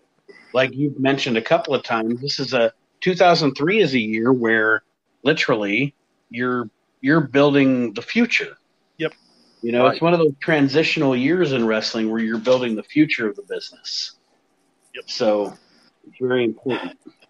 Um, next is one of our matches, feature matches that is drawing the crowd.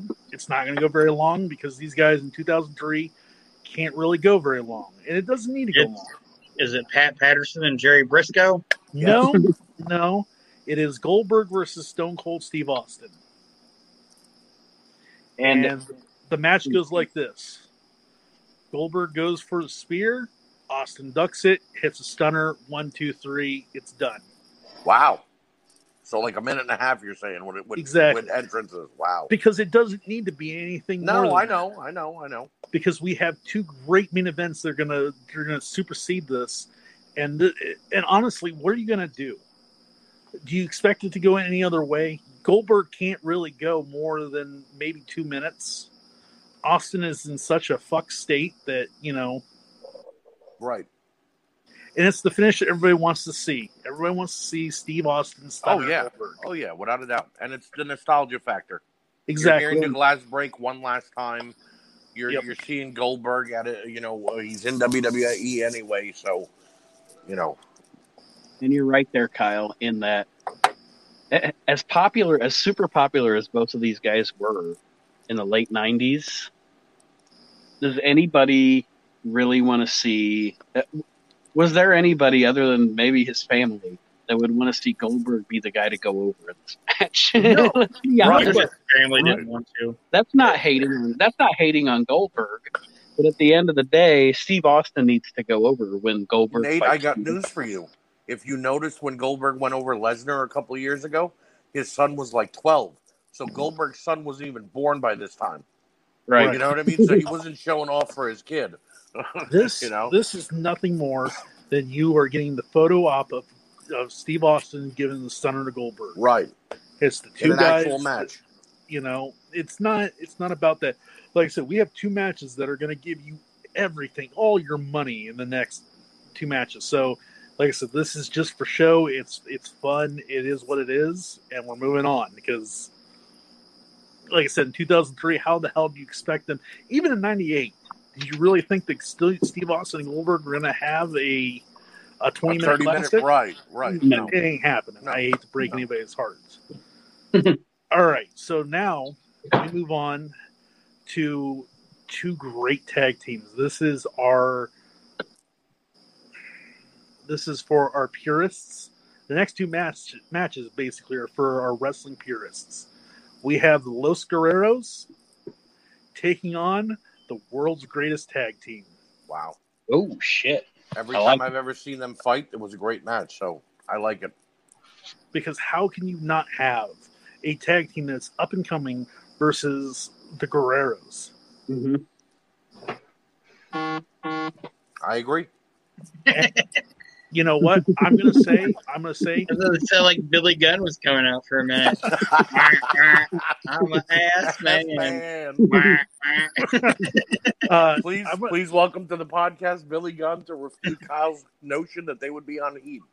I'm gonna go ahead and say, in an upset, the world's greatest tag team beat Los Guerreros. I have no problem with that because at this point, Haas and Benjamin had already left Angle Yep. and were coming into their own as a tag team.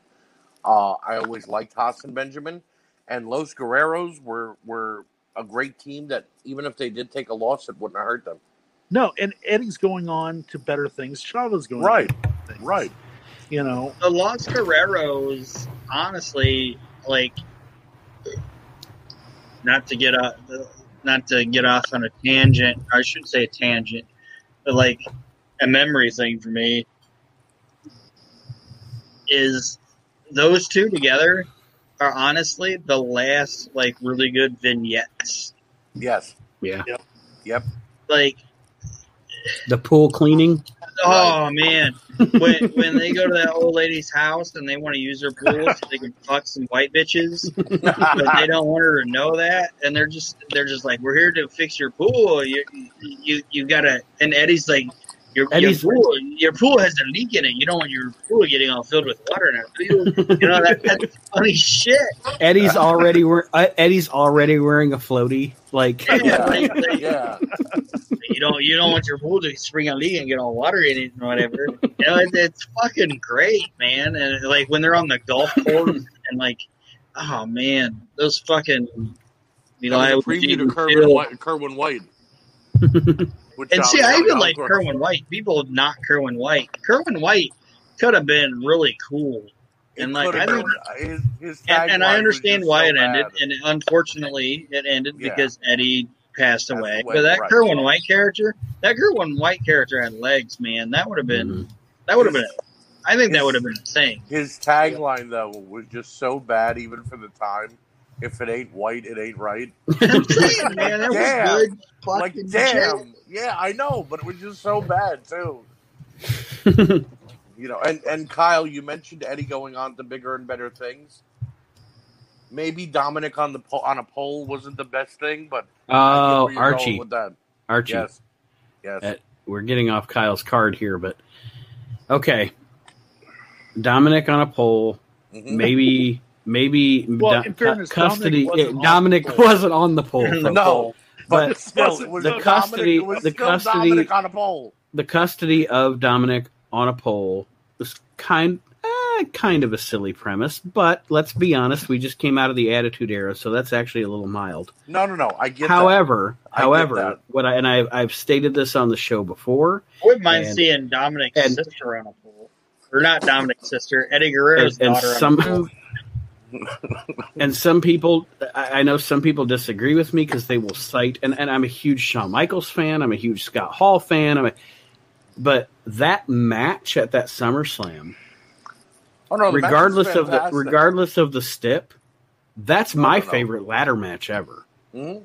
Those two I- light it up in that match. I agree. My joke. I was joking with Kyle because the premise of the match was like yeah, that was I kind mean, of silly.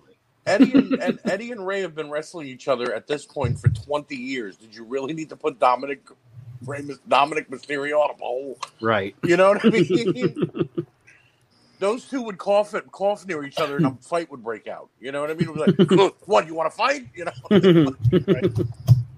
But Now- no, I like I like this match, uh, Kyle, a lot. Thank you. Uh, moving on to our semi-main event, it is three of the best technicians. I know we're not big fans of triple threats, but these Oh, I guys, had one on my card, and Aron had one on his, so it's no big deal. these guys, they, fuck, it is Kurt Angle versus Chris Benoit versus Chris Jericho. Jesus. Nice. Yeah, well, I was a little nervous for a minute because Kyle was like, on this card, they fuck. But I mean, you have three of the best technicians. All Yep. three of them have great finishing submission holds.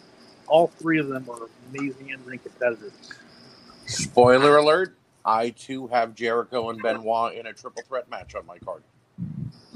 So, These these go. three guys are made for each other. yep. They are. Hmm. Uh, Angle is going over just because it's Kurt fucking Angle, Oh yeah. Mhm. and Have to. Benoit and Jericho again are going on to much better things. Yes. They don't need to, you know, come out of this victorious. And again, it's one of those matches where even if Angle wins, Benoit and Jericho don't lose anything. No, they don't lose anything. no, they're losing to the better wrestler. And y- you, literally, you're not going to have less than, and you, you know, if you're using the star system, these three guys in the ring, you're literally never, ever, ever, ever going to have less than a four and a half star match. Yep. There it is, right there. Nope. Four stars. And and your crowd's going to pop, and and everything's going to be sweet. And we're Can you- sorry, can Kurt, that you had to lose your last match to Baron Baron fucking Corbin. Anyway, Nate, can you imagine? This is before Kurt looked like a like a penis. backwards lawn chair. Nate, can you imagine? Jericho puts on the Lion Tamer, Benoit sneaks over and puts on the crossface, and Angle is doing all he can not to tap out. That- You know what I mean? What a spot, you know. Right, And and he just happens to be too close to the ropes and can R- grab right. him. right. And yeah, I mean, and that's something those guys would do, and and you would eat up every second Yep. of it. Yep. Absolutely. Uh, There's no way this match doesn't take match of the night. Oh yeah. Um, hmm Now, like I said, now we're getting to our main event, and eh, I struggled with this because I was like, after everything we've seen tonight, what could main event this show? And the only thing I could think of in 2003 at this time is Triple H versus Shawn Michaels, Last Man Standing. As long as you don't give me the uh, Triple H Shawn Michaels Last Man Standing 2003 finish, I'm good with it. I'm sorry, Well- not 2003, 2004 finish. See, I'm what I'm worried about is what I'm worried about is that Kyle said that his show was going to end with a fucked finish. Yep. Hold And on. now I'm mad. Let me, Right. let me, If let I'm me a elaborate. fan, if All I'm right, a, no, me- sorry, Kyle. If I'm a fan and I'm watching your show, I've enjoyed it so far. But if you're gonna leave me with either one of these guys not getting up, I'm mad. let me let me let me Let him me tell the finish. story. Go ahead. Let's Okay. hear it. Let me. So we have Shawn Michaels versus Triple H. It's last man standing. Leading up to this, we have the Triple H line of like, even if I beat myself to the, or if I beat you to my feet for one second, that means I'm better than you. Okay, these guys go fucking uh, 40, 50 minutes. They are beating the fuck out of each other, giving everything they possibly can. Okay, Okay. we get to the, the end. And yes, I know you guys hate the fact of a fuck finish, but uh, seriously, name me a better moment than seeing Shawn Michaels and Triple H covered in blood after 50 minutes of fighting each other, doing everything they could possibly do to put each other out, laying both in the pool of their own blood and getting to a 10 count and being like, these guys just gave you everything they had. so they're both out for the 10. Yes, they're both out for 10. But Okay. both out Oh, for 10. that- that- that- that- Hold on, let me finish. Both out of 10. But they have fought for 50 minutes. They are both covered in blood. They're both wearing the proverbial crimson match mask. Match, Jesus. the proverbial crimson mask. Botch. Okay. yes. Imagine imagine that oh. crowd. Imagine that crowd sitting there seeing Shawn Michaels and Triple H after 50 minutes of fighting each other, doing everything they can all through the arena to be laying in a pool of their own blood. Can I tell you this, Kyle? Yes. What I would do with your card, buddy? Yes. I'm not saying that that idea of the match isn't terrible, okay? But what I would do is I would have that match. All right, you want to do, but then I would take that match and your Steve Austin Goldberg match and fucking flip them. Okay. Wow. I would have that last man standing, these guys both bloody, not being able to get up, where you had Austin and Goldberg, and then in your main event, have Austin and Goldberg, and then do that minute and 25 thing, 25 minute, or, I, you know what I mean? Yeah. the the the minute and twenty five second match with Austin stepping out from the spear and hitting the stunner, and then what you're doing is you got the Austin Goldberg match out there as the way to end your pay per view on a fucking good note. As like people being like, "Yeah, that's fucking awesome," you know, instead of people being like, "Well, nobody won." Right. Now I'm going to give you my my reasoning for this. Again, I I am booking for the future. I'm booking for the fact that next month we're going to have. I understand that you're booking for No, the future, But we're going but what I'm saying is you're you're ending your show on a flat note. But there's been many times the shows have ended with This is true. not getting what you want. and they always sucked. Eh, That depends on the next night on Raw. right. The next night on Raw, you have the Shawn Michaels and Triple H coming out with I know, bandages but on their I, head. I, Hold on, a- and you have Eric Bischoff or whoever saying like, you know what, this has to fucking stop because you Right. guys tore the fucking arena down. Like you guys endangered It's fans. You guys, you know, we're gonna put you two in the fucking hell in the cell. One fall to the finish. It is whoever walks out of that ti- that that cell is the fucking is the winner of this thing because this needs to stop. And like I said, you're, you, the match itself and the idea for it wasn't bad. I'm just saying I would have flipped those two matches. Right. Still a good card though. Still a good show. I Yes. enjoyed it. That that's your Sting Lawler match, buddy. And you ended with it. But see, that's why I gave you like Undertaker versus Rock, and you know Goldberg versus Steve Austin, and and Booker. Like you had stuff throughout the show that's like, oh, that was great, that was great. You know, knowing that, like, hey, guess what, guys, we're coming to. We're a gonna we're gonna ruin your orgasm. That's well, okay. see, that's the thing, though. Again, it's not ruining your orgasm because, again, I It's want you to buy. edging. I want you to buy one. Well, no, I want you to watch Monday Night Raw the next night to figure out what the fuck. Like Mhm. here, you had again. There's no title on the line. I want you to I want you to give me ninety nine dollars from the next pay per view. but I we want gave you you ninety nine dollars for your show. But seriously, I seriously, want you to how give me many ninety ti- nine dollars for the next pay per view. But how many times have we watched a, a pay per view where And Steve honestly, Austin- honest, okay, let, let me fucked say this too. Let me say this too. And I'm not trying to shoot holes in your shit, Kyle. No, I'm just. I'm just saying my thing. If Shawn Michaels and Triple H are left bloody in the middle of this building and they fought for 50 minutes and there's fucking debris everywhere and they're all fucking all jacked the fuck up, why are they going to be on Raw the next night?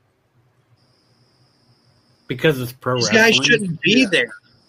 fine, then don't have them Then be there there. be a Then have- satellite. There there be a satellite then. it doesn't. It, but the the point is, is that here's the thing, is that you come out of this match at the end of the night going, you know, like fuck, like Shawn and Triple H are fucking evenly met. Like, how the fuck is this going to end? Because they know each other better. Like, let me ask you this question, okay? Like, how, else do you expect this match to end? If Shawn and Triple H No, know each other better Kyle, than everybody Kyle, else, What I'm telling you is, no, I get I it. don't, I don't think the finish of your match is bad. I don't like the finish of your pay per view. and I get that, but the problem is if you switch that for Goldberg and Stone Cold, then people are going to be mad because like, oh fuck, you only gave us a two minute main event. But you sent You said Austin And- and, and, and Goldberg was the feel good moment everybody wanted. So the show ended with people cheering, But the but the people fact is that, happy. but again, and I and I state this that not every uh, not every show has to make you feel fucking warm and fuzzy at the end. Not everybody gets a fucking participation trophy. At the end of the day, you know, sometimes it is what it is. But on pay per view, on pay per view, you should have at the end of your show Now hold on a on second. pay per because view. no, there have been many pay per views. There was not an ending. Bash at the Beach, we all agreed with. 1996. We had Hulk Hogan turning heel. There was a finish, There, there may have been a, There was a there winner, fucked finish. and there was a loser. There was a winner, and there was a loser. Okay. What about all the the Austin end- matches that that Austin fought, and there was some fucked finish that fucked him out of the pit? There the was title? a finish. There was a winner, and there was a loser. And this At is a the finish. end of a pay per view, at Both the men- end of a pay per view, there should be a winner and there should be a loser. And this is a finish. Both men at the end of the night. There is it is not not a finish. It's a you more. said it's a non finish. There is a there But a nobody is a finish. won this match. right, because At the end of a pay per view, there should be a winner. And there should be a loser. but that is subjective to you. I just On want a say on a TV that, show, on a TV show, I'm not giving this away. you can on a have a non-finish. I on a pay-per-view, if I'm giving you thirty-seven dollars, I want somebody to win. Wait, we don't and know I that's want how much some- Kyle is charging. That's how much I'm going to pay him. It, it, I'll give you thirty-seven dollars for this pay-per-view, Pay, here's- there needs to right be a winner. Right now. and there needs to be a Yeah. loser. Name me one other match on this show that had a fucked finish. None of them. Exactly. So I put this one great moments. I gave you mo- second to the end and let him finish with Steve Austin being happy, chugging beers, and your crowd going, fuck yeah. But see, that's the problem. Instead Again, of your crowd going,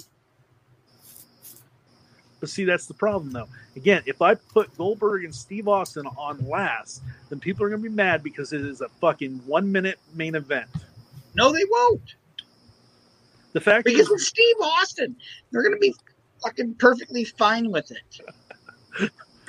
all I know is I, I, to me, the finish of having two guys who fucking know each other better than anybody else coming to a fact where they have given you everything they fucking have.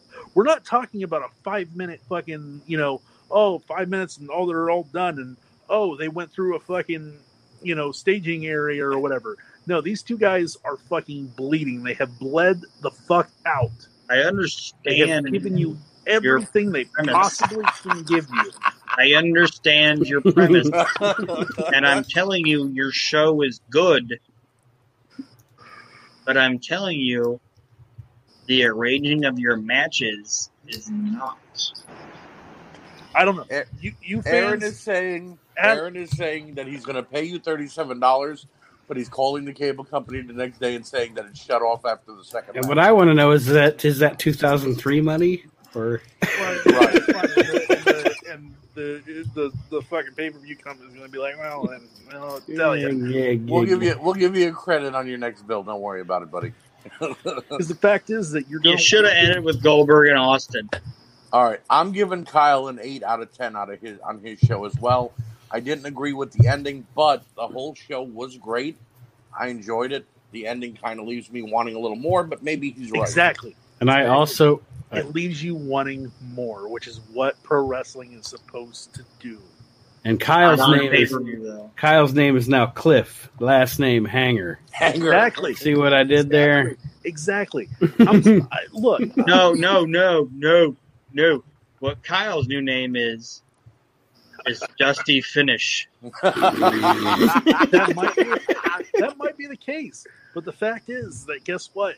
People Is are going to tune in tomorrow night on Monday Night Raw. They're going to fucking buy that next pay per view They're- because Your they're not last gonna- name is spelled P H I. because if you're building a feud between two guys. So okay, let me ask you this a question. Okay, so Triple H I'm goes done over. talking about it. Let's hear about Archie's pay per view. Hold No, we're gonna have we're gonna have Oh, to take God. a break before we hear about Oh, Archie's God. pay per Okay, view. well, I'm gonna I'm smoke a cigarette then. I've I'm told you my talking comments on this it. fucking pay per view. But if Shawn You had a non goddamn finish like, on your oh, pay well, per view, oh well, Shawn and Michaels. and you you know, sh- why are you going to have Shawn Michaels fight Triple H again? Here he- because Aron they didn't have a finish. Okay, so now they didn't have a finish in the middle of your show, and they were both bleeding out. Okay, that's really good.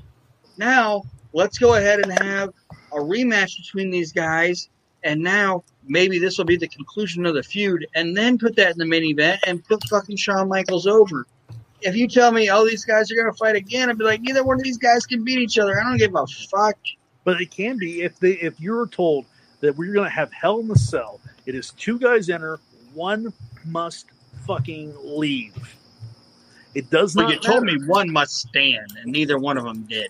And guess what? And what? it ended your show. Oh God! you found out that both men and neither one of them did. Exactly. Because both men are fucking evenly matched. So now we're going into Okay, Hell well now I don't need to watch your shit because now either one of them could fucking win. I, So you go ahead and you watch your Jerry Lawler versus Sting match. oh, I will watch that shit because there was a definitive, there was a definitive winner and loser in that goddamn Oh, fucking, fucking thing. wonderful. I guarantee you my pay per view sells out more fucking buys than yours does. And folks, what people are well, going to be like, oh, Wait. folks, Crossfire did not die in 2002. Wait, hold on though. You are going to have more buy rates. Your according to Aron, your pay per view is thirty seven. His was ninety nine. exactly right. Because I know what mine was worth it. Because and guess what? This isn't a WrestleMania. This isn't a Royal Rumble. This isn't a fucking SummerSlam. Right. This is Kyle. No, arguing this is a fucking. card. This is an all in. This is a fucking. Well, it wasn't all in. It was all out, Aron. Thank you for fucking staying up to date with the fucking modern product. But in any Hey, event, I just know when I is- present something, it's all in, buddy. that that's fine. But the fact is, I'm wanting fucking people. I'm telling people a story. I'm bringing them on a fucking journey. I'm I just want to say, I'm not giving them the, the great satisfaction right away because I know that if I fucking hold out, the satisfaction they're going to get in the end is even better. And I want to congratulate Aron and Kyle on the fact that this is the first episode in a long time where we've actually had to take a second break. Yeah. I'd like to. So- I'd like to say To that recoup during from this bullshit finish of Is this Aron, shitty I might have to pay-per-view. ask during this. All right. Put your I shirt just back wanna- It's not a shitty back down. pay-per-view. Everything and was really good. I, I This just was want to like- say, hold on. Kyle's card wrapped up 10 minutes ago. Through the entire 10 minute argument you two have had, Nate and I have just stood here looking at each other like this. not, not sure, like deer in headlights. I, The you know what? finish, the finish of this non-existent fake Will you leave the people of Finland alone? so much.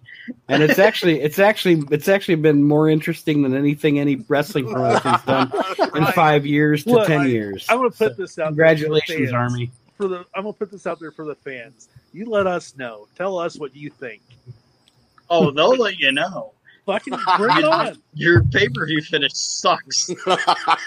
hey, hey, it's about making right. money. It's about drawing fucking to the next right. night. We are going to take a next break, and when we come back, we are dick, going to Kyle. I love The you, finish of Aron. Your pay-per-view eats a dick. Ar- Archie. Archie and I after we come back at least each get 15 minutes for our card, Right. and uh, we I'm will sure be they're right back fantastic. They got to be better than what we 90s. just heard. for the late 90s cards 97 98 we'll be right back on the we can't wrestle podcast jesus christ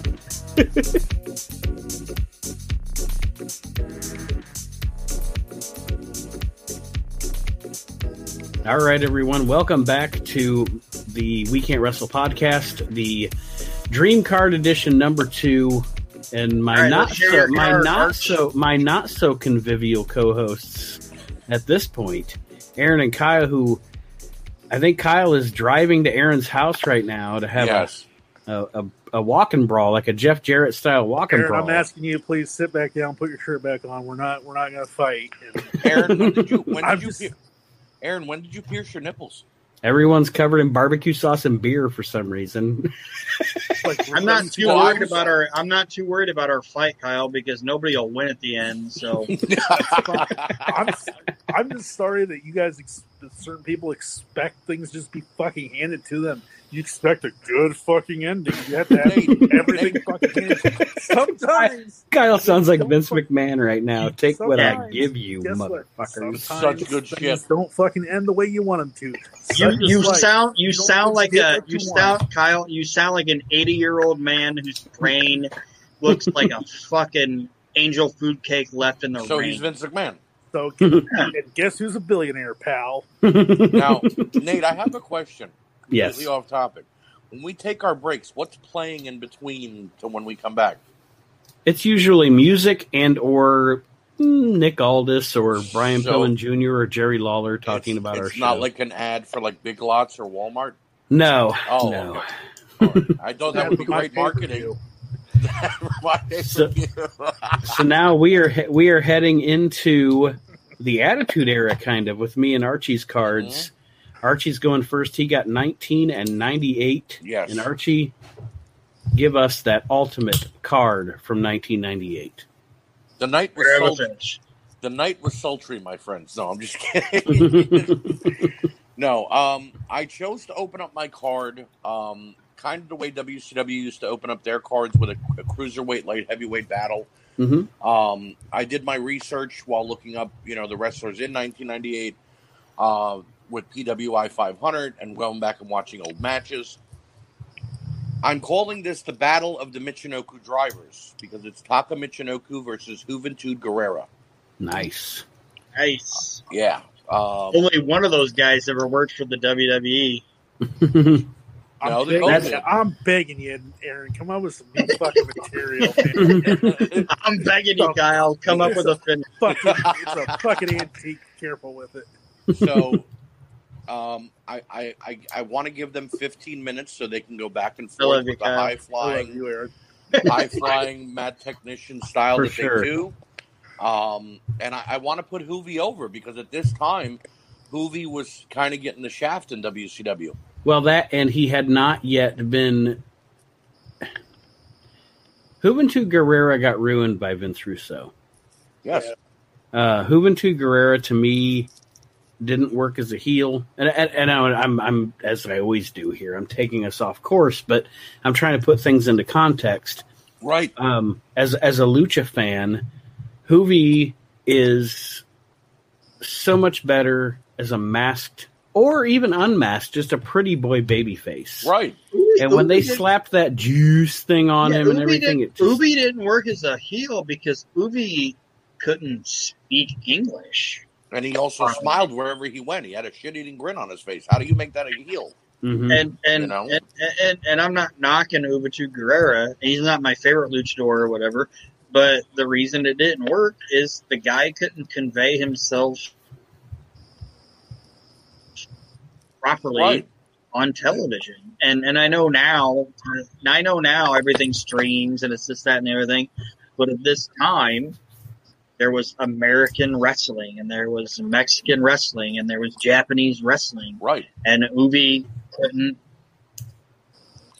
He knew three words. himself.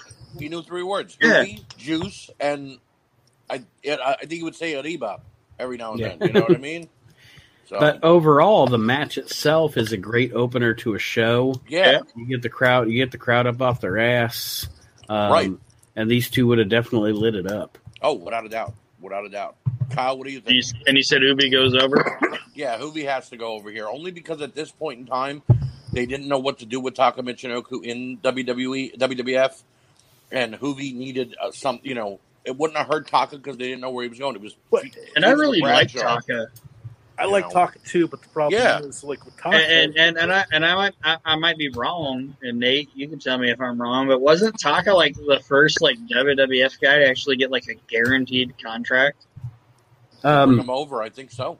Yeah, That was the rumor anyway, the the funny thing about it was, because it was supposed to be Sasuke. yeah, he got the guaranteed contract that Sasuke was supposed to get because Sasuke came in. They were high. Vince was high, or somebody was high on Sasuke and Bruce sold him to Vince. And Bruce Sasuke, yeah, Sasuke turned out to be a pain in the ass. Right. and Vince saw Taka work, and and and, and Taka might be one of the first guys ever also that Vince watched that was so small but impressed by. Right. So yeah, Taka Taka was the first guy for WWF to get a guaranteed deal, Right. including main eventers. I you think know. I think between Taka and and Juvi, the, the, if you're looking at this from a strictly sports contest look, i i- Juvi's definitely going to take it because Taka really didn't have good opponents in the WWF. Right. Juvi is facing the best of the best in WCW. Right. Exactly. Now the thing that Taka has going for him though, I swear to Christ, if you say a finish, I'm no, no, the the greatest thing Taka has going for him though is the greatest title to one of our podcasts ever. Yeah, Taka motherfucker. Taka mother. I'll let Nate play it for you when we go off here. so from there, we go to our first of only two tag team matches on the card, and I wanted to, uh, much like Kyle, I wanted to highlight the Dudley Boys and the Hardys because, in my opinion, those two guys, those two teams, along with Edge and Christian, reinvented tag team wrestling. Yes. It didn't have to be a TLC match. If they had a straight up tag team Uh, contest, Yeah, they and you're great. and you're doing 98, right? Yeah, So, this isn't even the the the that I sound like Bubba right, Right. right. it, this is 98 Dudley Boys, so they would be coming out there being fucking Badasses. super heel. Oh yeah, yeah. Yeah, your mama sucked my dick by the dumpster. That was the Dudleys at that time. Right. Yeah, you're like, oh, you got a woman in the front row taught her daughter how to suck dick for crack. I like Bubba- your mama Bubba sucked didn't- my dick by Bubba- the dumpster. Yeah, during that time, Not There- even behind it. no. Just by it. during that time, Bubba didn't even Bubba didn't take the gloves off. He left them at the hotel. right. Like it was. Like behind the dumpster is one thing, but just Right, next to it, it. Like, you're not even trying to hide it. She's a Yeah. hoe and an exhibitionist. Yeah, she's just out there. Now, believe it or not, after a hard hitting match, I would put the Hardys over only because I think Matt and Jeff needed it more Yeah. going forward. Yeah. I think that that you know there was still time for Jeff to you know become a singles and Matt to do what he was doing with V one. Um, I, I have to put the Hardys over. I gave them twelve minutes though because I think that's a good enough time for them to put on a Sure. their their classic match. You know, what And I the mean? Dudleys can get some good heat. yeah, It- yeah. Yeah. Couple good finishes so far. Um, again, I mentioned when Aron mentioned his card, I had HBK versus Macho Man on my card as well. I have them at number three, actually, though, because in '98, Macho was kind of in the NWO, but he was kind of not, and he was, you know, doing the, you know, not really with Hogan, but he, you know, he was, and HBK, you know, again, DX was at its height, hmm but HBK wasn't there anymore. Right. You know what I mean? He was kind of on the outs. So I just it's the match we never got to see. and it's it, it would be it, it- and, and in putting into context with this year it would be a fitting farewell for shawn Right. at the time and um savage i mean let's be honest guys I'm and this is this might be why he's my great my favorite wrestler of all time can you ever and I'm not talking about the storylines that he was given that sometimes made his character wishy-washy, especially in WCW when they when they would flip-flop people with the NWO and stuff. Right. But can you really ever is Randy Savage a guy where you can really ever say there was ever a bad point in his career? No. No, but but and and there isn't. And but what I was going to say was like after '97, Randy Savage has a weird fucking career. Right. It's really Exactly. fucking weird. Like It's played by Hogan. he's Everything in there, but he's not. And then there'd be times where he, like in WCW, where he was there, and then he just fucking disappear, Right. And not be around. himself. And, and and, and, and, and not even like reinvent it. Like he'd just be there, and then he'd be gone. And you wouldn't see him forever, and then he'd show up for a couple things, and then he was just fucking gone. Like after '97, Randy didn't. I mean, he had Checked his out. shit. Ni- he had his shit in '99 where he was feuding with like Kevin Nash and everything. right. But it was just like after '97, Randy had a weird fucking career. if you look Right. right. And Shawn did too, kinda. So it's it, that's why I put them as the third match. I Mhm. gave him 25 minutes to kind of bring the house down, as only the two of them can. Right. but I kind of I, I ended it with because of everything that was going on with Savage. Hulk Hogan comes out and causes a distraction, which leads to an HBK win. You know, Hogan's there like like you know Savage, just that you, you're not in the NWO, you're crazy, you're this. Savage turns back around right into a sweet chin music, pin, match over. Well, and a, a, shady finish for this match would have been good on either way because at this time you've Right. essentially booked a heel heel match. Right, right, So um, either one of them, you know, it, uh, Savage calls on Hogan, or or or, and Right. like you said, at this point, Hogan kind of fucks Savage, Right. but where Shawn calls on Hunter or what have you. So Right. You- yeah. Vince could even get involved. You know what I mean? Mhm. But I like Hogan getting involved here because it leaves an, a door for Hogan and Savage to now continue their feud. And like you said, it's the proper send off for HBK. Or and it has and it has a finish. But it, but but I like the fact that Archie's planning for the future, kind of like Right. what you know how wrestling You should have done with your pay per view. next. Did you plan for Now the let's next go pay-per-view? on. What's your next match, Archie? Well, and I, I, I mentioned this with yours and Aron's card. By this point, it's been four good matches, so we want to bring the crowd down a little bit. So I went with a women's match.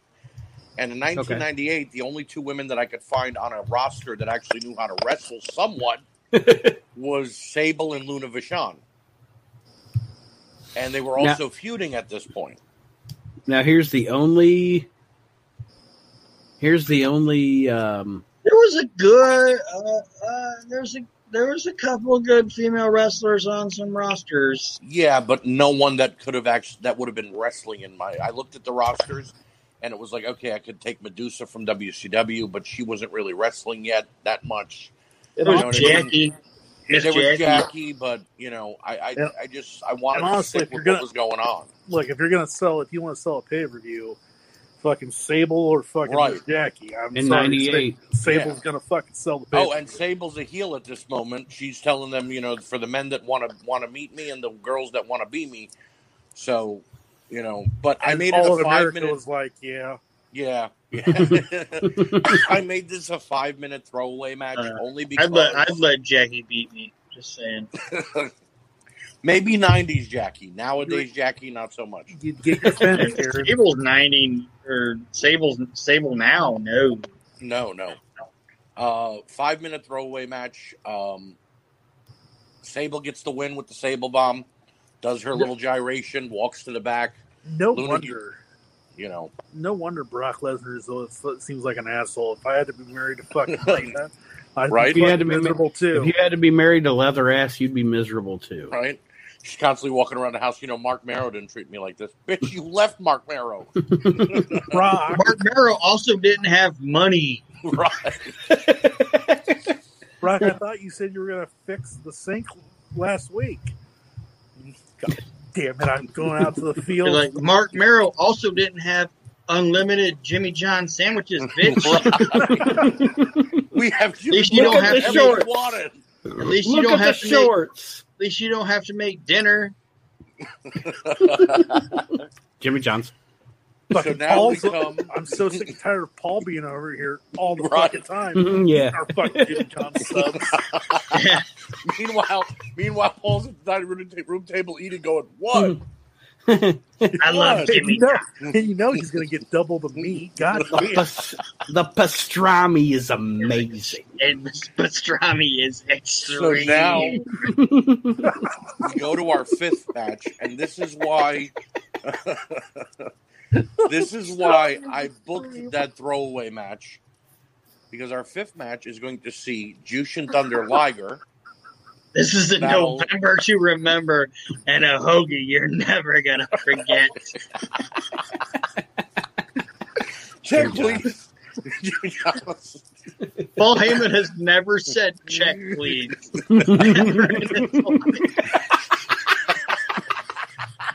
Ladies and gentlemen, my name is Paul Heyman, and I'm an advocate for hoagies. And He's never seen it. He's never seen it. Oh my god, my head hurts. He's seen Oh, plenty no. of them. He's seen plenty of them bounce, but he's never asked for Never one. said check, All please. That's No, the that's Heyman. That's the Heyman hustle right there. That's And That's God the- bless him. that's what the ECW wrestlers were saying to Paul all those years. Check, please, please, please. Hands out. Sorry, Please. Archie, your shit's gone off Jesus. the rail. Sorry, buddy. It's okay. It's okay. I just busted So- a gusher for you tonight. Check, please. Jesus.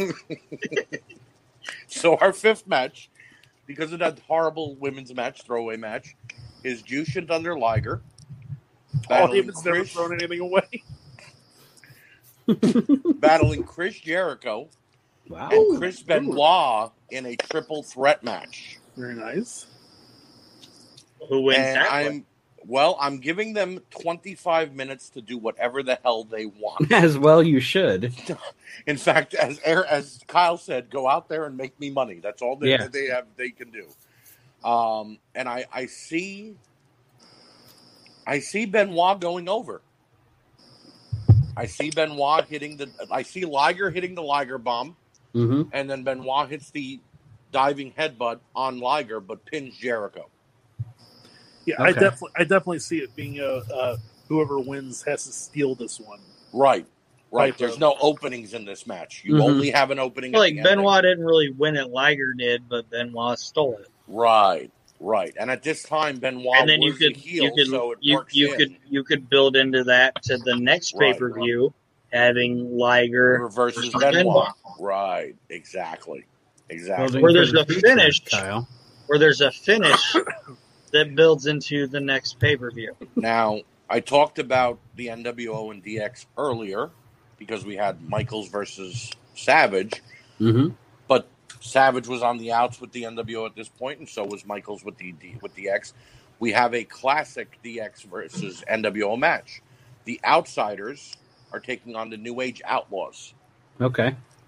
And That would um, be that would be a fun lead up promo deal. Oh yeah, oh yeah, Like that, that you know we've talked about that with the other cards too. Like you hit a match where you're like, you know, the match may or may not be decent. You know, it'd be Right. all right, but the lead up to it, like the mic work and everything, would be Like super. Kevin Nash, Oh, he buries both of them with the mic Like- like- like Kevin, Ke- like 1998 Kevin Nash oh yeah, and 1998 Road Dog oh going yeah, back and forth would be fucking fantastic. yeah. right. Because Well, neither have- one of those guys gave a shit. Yeah. You know what I You mean? could, have, you could have Kevin Nash being like, "Hey, you know what? You and Billy Gunn are nothing more than fucking replacements, Right. Keep replacements Exactly. for better replace better replacement than the original big slacker. You know, you Yeah. mean you could you could just do some great promos. Right, there. exactly. That's what I'm I'm leaning on. But Other than other than Billy Gunn. I'm sorry, just Billy Gunn. Billy Gunn is that that guy Like, that like, just like yells you could at be me. like, "Oh, you didn't know? No." You better call somebody." And then Kevin Nash would be like, "Oh, you didn't know? You better call a nobody, Billy Gunn." yeah, but you You can't because he kind didn't pay the his phone bill. right. Yeah. Last night on AEW, FTR was cutting a heel promo, and they look at Billy Gunn, and they're like, "Billy, you're a legend, and just because you're in a second-rate Hall of Fame doesn't mean that you should try to jump in this ring and try to help us help your bastard son get over." and all I kept thinking was, "Wow, wow, Billy Gunn just ate shit," and I was Yeah, like, you know, Yeah. Billy Gunn ate shit at his own fucking Right. Hall of Fame induction. right. Whoever thought that I When Triple H is like, "We're gonna buy your pissant company a couple years from now," Right. anyway." Yep. Like, like, okay, and I know Archie's talking about. No, Nate. I, I, I, Did you forget I about agree. that, Nate? For, Forget until about you reminded me, yes. And see, So- and see, I, I don't want to keep interrupting Archie's no, show, you're fine. but that's the thing. Sometimes with like with what people say about Vince and the WWF and the WWE, like the shit that they think's funny and the shit they make fun of or whatever. They're the big dog in the pond, and a lot of the shit they say about the lesser shit is actually pretty funny. Like, Yep. like you know what I mean? Like Vince, sometimes when he makes fun of people, it's pretty goddamn funny. Oh yeah, And and and people are like, oh, Vince is a dick, and ho ho ho. It's like no, but he says. Never mind. So- I, I don't want to. I want to get too. I booked this match In the though weeds. as a clusterfuck. I'm not gonna lie. Um, And it and it should be. I mean, it it would, should be considering, I like I said, like I said earlier, considering that it's during the Attitude Era right. And Like this the, the match, should, performers this, involved. this match, this match, the Outlaws versus the Outsiders. This shouldn't be more than eight minutes. Uh, I, I gave it six minutes before it Okay. gets torn And, let, apart. and let's face it, they're more worried about what's going to happen outside the ring than Well, that's what whatever- exactly. So I Mhm. have Vincent sneaking down to the ring, pulling Billy Gunn's leg. Chyna comes up from behind and low blows him. But then Big Scott Norton comes up behind her and they go face to face, which leads to Triple H and X Pac coming out. They take out Norton, but then X Pac slides into the ring and is in the middle of the Outlaws and the Guns. So now Okay. it's whose side is he on? Uh, the Outlaws and the and the Outsiders. Whose side is X Pac on? Right. And X Pac turns and low blows Kevin Nash. Referee calls for the bell, and the match is declared a no contest. Which is fitting for these two acts. Right. And when Scott Norton and Chyna have their face off, Jim Ross can go, "Oh my God, there's a dick swinging situation going on there." exactly. Exactly. Um, we come to our seventh match, and I gave this match 20 minutes based I on want to the say this though. I want to say this real quick. I Yes. love the fact that Scott Norton was involved in that match. Well, yeah, I didn't That want dude is like a in the that dude is like an under un, uh, like an under undercover favorite of mine. I love Scott. Well, my my exact writing was the NWO B team because it was Vincent Norton, Bagwell, Stevie Ray. You know what I mean? It was mm-hmm. nobody big in the NWO getting involved. You know, I'm a Scott Norton mark though, man. I like it's- Scott Norton. and I it's- liked and when he first debuted. It's perfect 98 booking because you got kind of a stooge involved. Right, And yeah, right. Shane, match number seven. Shane Douglas versus his friend and the man that he trained with, Mick Foley. now is it? Let me ask this, and I'm not trying to like No, no, no. Go ahead. whatever. Is it Mick Foley? Yes. So it's It just is straight not- Mick Foley. Right. It's not like If like you- when you said Mick Foley, I meant like he's not like No, he's not cactus. doing the character, not- and no. it- it's just it's The way Shane I'm Douglas putting- versus right. Mick Foley. The way I'm putting this feud together is as Mick Foley, as Cactus Jack or Mankind or, you know, is cutting a promo, Shane comes out and talks about the last match Mick, that Mick Foley had in ECW, which was against Shane Douglas. Shane handcuffed Foley and bashed him with a chair till he was bloody and let him leave the ECW arena bloody. So Shane is harping on that, that he was the reason Foley left ECW. And he says, The reason I'm here, though, is not to fight Cactus Jack, not to fight Love, not to fight Mankind. I'm here to fight Mick Foley and finally get you at your best. Yeah. And I let them have a 20 minute classic with Mick Foley finally picking up the win against Shane Douglas after a double arm DDT. There's no there's no chairs. This is not a hardcore match. This is actually a wrestling match, which is weird for Mick Foley, obviously, but it's Shane getting the best out of Foley. and it's not. It's it, it, it wouldn't be okay for the character of Foley. For the during the show while people are watching it for Foley, I, I like the way you did this, Archie, because for Right. for Foley and his character on TV, it would be quote unquote weird. However, what you've done because it isn't weird, because Right. every great, even brawler, we've talked about it before with New Jack or Bruiser Brody or Right. or Foley. At the heart of even being a brawler, you have to be a wrestler first. Right. See, you, you know what I would do with this? Go ahead. I would do it where Shane shows up in the WWF, all right, and he's like needling McFoley, Foley, right? Right. Uh, needling him, needling him. I was your last match in ECW, this, that, and the other thing. Right. And and Shane's cutting these promos, and Nate, I know you're not like a huge Shane Douglas fan or whatever, but you can't knock the fact I that don't Shane it. Douglas I cut a hate it. promo. Yeah, but let Shane needle at it. And at first, when he's needling at it, Mankind comes out, Right. and Shane Douglas is cutting this promo, Right. and then he just goes, "Nope," and slams the mic down and walks Right. away. And Right. Mankind comes out. Then the next week, let him come out and just needle away at Foley again, needle, needle, needle, needle, Right. and then fucking Dude Love comes out, and Shane goes, "Nope," slams the mic down. Next week, needles, needles, needles, needles, needles away at fucking Mick Foley. Then guess who else comes out? Mankind. Dude Love. And Shane's like, nope. Slams the mic down. And then the see, last fucking week, No, the see, last is- fucking week, he's see, needling, this is- wait, I'm needling, gonna cut you off for a, I'm going to cut you off for a second. When he comes out with that last incarnation, because he's been Cactus Jack, Dude Love, now he's Mankind. I want Shane Douglas to go to the heart of Foley and say, I don't want one of your freaky characters. I want the guy that Dominic DeNucci trained. That's what I'm saying. That's what I was and then getting at. that's Like, like now he's needle to finally go. That's what I'm saying. Like he needled, he needled and needled and needled, and Foley came out as Mick, or not as Mick. He came out as Mankind. Right. Came out as Cactus, and he came Right. out as Dude Love. You got to do it in that order. You got to do it where Right. Shane just showed up in the WWF. Right. So Mick comes out as the guy that he started in the WWF as, Right.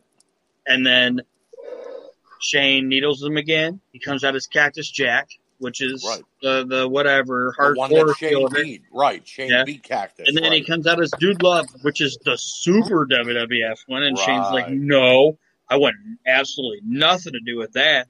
Right. Slams it down, needles him the next week. That's the fourth week now. You've built this pay. You've built this feud for three weeks. Right. Now you give him the fourth one, and he comes out as Mick, and Right. let Shane go. This is the one that I wanted. Right. And when he But I Dominic, still know I'm Mick better than you, Right. and then let Mick fucking pop off. him. oh, you know yeah. what I mean? well, That's well. That's what I, I want. I want the thing that sets Mick Foley off is when Shane tells him, "You're not the guy Dominic DeNucci," because that was their trainer. You're not the guy Dominic trained. You're a puppet. You're a you're a you're a Yeah, clown. you're a You- you know? goddamn muppet. He's not Right. even a puppet. You're a muppet. Right. You're what Vince McMahon made you. And then that's when Mick finally hauls off and punches him. Yeah. Mick goes over after their 20 minute battle. Again, no chairs, no nothing, you know, but they they both tear into each other. They're both a bloody mess. And Mick gets the win. Shane stands up, shakes his hand, they hug, and they both walk off. Because in that kind of a feud, I want it to end as a this is what Shane wanted to bring the best of Foley out, not, you know, he wasn't being an antagonist, he was being a uh, a helper of sorts. Now, I want to say one thing. Yes. We we talked about the build up to the match, and I love it. But there's a Definitely. line that I want I would want to throw in, hmm and maybe me because I want to burn on Shane Douglas a little bit. But I would love it because this is '98. Right.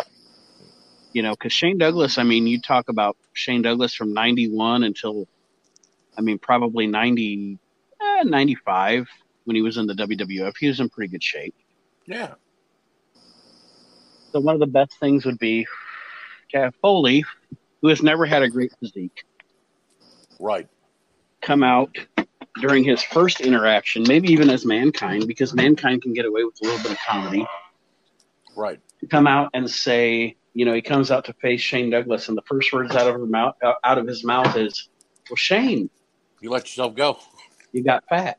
Yeah, yeah, right. because by that time You Shane let was yourself go. Right. And then that's what makes like like Aron said, Nate, that's when Shane goes, Nope, throws the mic down and walks away. See, Yeah. that- the the if you want to have him speak, that's fine. But my thing was like, I wouldn't even let Foley speak. Right. Like, I wouldn't even Maybe let pay Shane. per view. I wouldn't even like until he came out as Mick Foley. I wouldn't even have Shane allow the character to speak. Like I said, like or- the minute it would be like dan dan dan dan and Foley got and and mankind got in the ring. Shane would just be like and bounce, Right. and we it would be moved- like that with all of it. we moved to our eighth match and i wanted again to to dip back into ecw with some history there um so i have taz versus dean malenko Damn. yeah In honor of Puppet. in honor of puppet yes uh these two fought twice for the world television title in the past but taz was known as the tazmaniac and i i want to see a i want to see a, a mat classic between the two of them 15 sure. minutes of technical wrestling classic um and i see Malenko strapping on the Texas Cloverleaf and Taz not tapping. hmm Taz passes out and Malenko wins by his opponent going unconscious because I can't see Taz tapping out. No, no. You know, especially have to kill especially him. at this time. I mean, he was such a strong strong character at this time. Right. You know, so I, I see them just I have I see it as a great match, but there's more to build on with Taz coming out and going, Dean, you didn't tap me. hmm You know, you didn't you didn't put me away, Dean. I I just couldn't handle it anymore, but I can handle it next time. And you could even build on them having a, an ultimate submission match, or a, a you know any kind of submission rules matchup from there going forward. Um, you know, I just liked I liked their dynamic when they were in ECW. I think they'd match well now in '98 as well. For sure. Yeah. Kyle, Uh, any thoughts on that? I I think that if you're gonna do that, I would almost go with like a time limit that could work too. Yeah, because ha- have have Dean Malenko have uh, Taz in the cloverleaf and the time runs out before yeah, he, that's yeah. I like that, that way that way coming into the next one if it's an ultimate submission match you know like well you know because if you don't have Taz tap then it's like well fucking Taz is already tough and he's not going to tap out the cloverleaf Right. anyways so Right, at least this way it's like you make it look like Dean Malenko fucking had him hmm right. but just time expired Yeah, I like that too. I like that too. That works either way. I, like I said, it does it doesn't hurt Taz by him either passing out or the time limit expiring. It puts Malenko over as being a tough son of a bitch to hang in there with Taz. I like the Yeah. fact I like the Kyle fact with that you're another building- non-finish. Good I job, like the buddy. fact that you're I I like the fact that you're building to your next show, which is Yeah. what pro wrestling should do. Well, my next match isn't really so much to build to the next show, as much as it's just two hard son of a bitches I've always wanted to see fight. And my ninth match before the main event in a ten minute brawl is Masahiro Chono versus Ken Shamrock. Oh, Yeah, Jesus this is- Christ. This is That's super random. yeah, it is. It is. But this is a stiff fight. It's not a. fucking stiff ain't the word for it. Yeah, no. uh, is this is two guys trading shots. Every time you know, Angle uh, Shamrock tries to go for a submission. guy Chono taking. Viagra ain't gonna be more stiff than this. I give him I give him ten minutes though in this brawl, and They'll fucking Angle- kill each other before ten minutes is up. oh yeah, but I see Shamrock going to shoot in to try to get a leg. Chono lifts his leg and hits him with that Yakuza kick, knocks him the mm-hmm. fuck out. Yep. pins him and match over. That was the only way I could see Ken actually losing in this is by a mistake. You know, he's relying on his ground and pound while Chono wants to stand and beat the shit out of him. right. So I'm gonna say this. I was expecting a lot of stuff. I was not expecting Masahiro Chono versus Ken Shamrock. Right. oh, you're you're gonna you're not gonna be expecting my main event. Is Um, it Yuji Nagata versus Kurt Angle? yes, yes. no, no, but you're close. Um, as you've noticed, I did not have Undertaker on my card. hmm I did not have Steve Austin on my card or Hulk Hogan, and this was not because I don't like those gentlemen. It's not because I don't think they would have been a good card. I was more going for a pure athleticism and and downright around the world type of matches. But this one was mainly because in '98 these were my two favorite guys, and I, I always wanted to see them fight. My main event for the evening, gentlemen, is Owen Hart versus Rob Van Dam. Ooh. Ooh. Wowie. Owen, no Bret, no Bulldog, no Anvil. He was probably with the nation or, you know, floating around somewhere. Yeah. And Rob was still trying to make ECW a thing and, and be there for the company, but also jumping back and forth to Raw. So I see this feud starting off that Van Dam jumps to Raw one week. He has a great match with a Jeff Hardy. Owen comes out and says, You don't belong here. This is my company. Go back to your bingo hall. Feud started. Rob says, "Go back to your dungeon." Right. exactly. The next week, during an Owen match, Rob comes out. They have words again. Owen says, You don't belong here. You don't have any friends. Rob looks at Owen and says, Neither do you. Your family all went south. Their match, gentlemen, I would give these guys 30 to 45 minutes to do everything in the book Mm-hmm. because just like with Liger and Benoit and Jericho, these are two men you say go out there and have a great match, and they will do it. I I want to say that I see Benoit make um Ben not Benoit, excuse me, Benoit on the brain. I see Rob Van Dam making a mistake, goes for the shooting star press. The you know that that split legged moonsault move. Owen Right. moves. Owen goes for the the sharpshooter. Van Dam pushes him off, but Van Dam is still hurt, groggy. Owen mounts the top rope, hits that missile drop kick Owen was known for. One, two, three. Match over. Owen Hart goes over Rob Van Dam. And putting Owen over is never a bad idea, Nope, and that would be a fantastic match that I don't believe ever happened. nope, neither do I. Um. So, you know what, Archie? I give your fucking card a nine point five out of ten, especially Thank you. especially for the Attitude Era. That you know, that's a that's a damn fine card.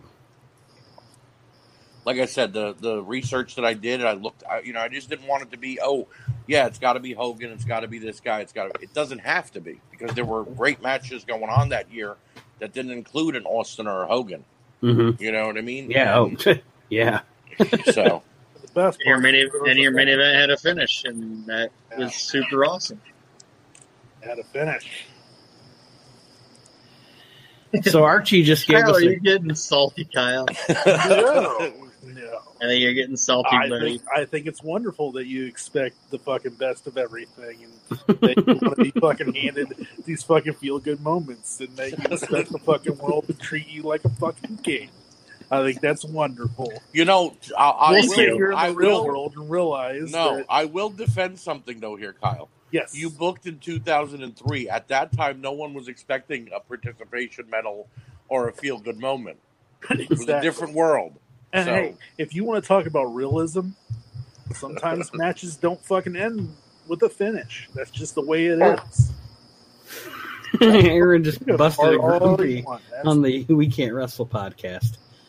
So Archie just gave us a 9.5 out of 10. I'm going to give you my, now after listening to Archie's card, my 6 out of 10. Thanks, No, Arch. no. I got 1997, which is my favorite year in pro wrestling. And I am second favorite year. I am by far the least long-winded of this group. Nudge, nudge, nudge, wink, wink. Say no more. Yeah, say no more. I'm the. I'm the I'm the least long-winded person on the entire fucking program. Fuck. I say my point and then I get out. And then you say your point again. Wait, hold on. And if hold on. nobody- Not my fault that nobody listens. And if Hold nobody on. listens, you continue to repeat your point. hold, hold on. Who just argued with Kyle for ten minutes? The ghost in your paranormal activity that Yeah. you have going on? That's right. It's not yeah, my that's fault. Right. right. It's Okay, not my Snitsky. fault that Okay, nobody Snitsky. listens. All right, Snitsky. I have 20 minutes by my own You take your own. You take as long as you need. By my own uh, time limit here. I have 20 minutes to cover my card. This is 97. Uh, I didn't know exactly where to land the card, so I kind of hit mid 97 just Okay. but to open the show, for me a good wrestling show opens with a hot match. And I love tag team wrestling. So I opened up the show with a tag team match. And I've got Rob Van Dam and Rob Van Dam. Yeah, it's a different character. Rob Van Dam and Sabu from ECW, hooking it up with Eddie Guerrero and Rey Mysterio from WCW. Ooh, I like it. Um, Wow. at this time, all four of these guys were literally at the top of their game. Yep. Um, Eddie in '97, Eddie had better years than '97, but I don't know that he was ever in better ring condition than in '97. Um, I mean, he was fucking ripped in '97, Yeah. and and Rey was revolutionizing wrestling in '97. Oh yeah. RVD and Sabu, once again, also revolutionizing shit in '97. Best '97. tag team of that year, I think. for sure and and the this match I, I and, and much like most of us have said during our opening match you know you're going to give it you're going to give it at least 15 to 17 minutes Oh yeah. um and i give eddie and rey the win um probably some sort of failed tail, table spot or something by rvd and sabu More than likely. that that turns the tables, excuse the pun, on them, and uh, and Rey Rey gets the the the win, the the the, the pin on Sabu. Um, but I think that would be a fantastic match to open the show, get the Oh, crowd definitely. hyped, and uh, I don't know, you guys thoughts? if, if, Um, it, Go if, ahead. if it was me, what I would do is I would have. Again, I'm always thinking towards the future, so Mhm. but I would have you know RVD be like, "Look, Sabu, like you don't fucking need the tables. Like let's just fucking do the you know." Right. And have Right. Sabu be like, "No, you know," and have that be what costs the match. Where RVD's Right. like, "God damn it, I told you," you know. Right. Mhm. Yeah, and then they can go back to their promotion and and continue their dissension. I like it. The second match on my show is uh we're gonna you know of course it, it- the flow of a show we're gonna bring it down a little. Uh, not down but we're gonna we're gonna slow the pace a little with a technical match. And i have i mean your swarmy technical heel owen hart against Just your against your technical babyface Dean Malenko. Ooh. Ooh. Um, I like it.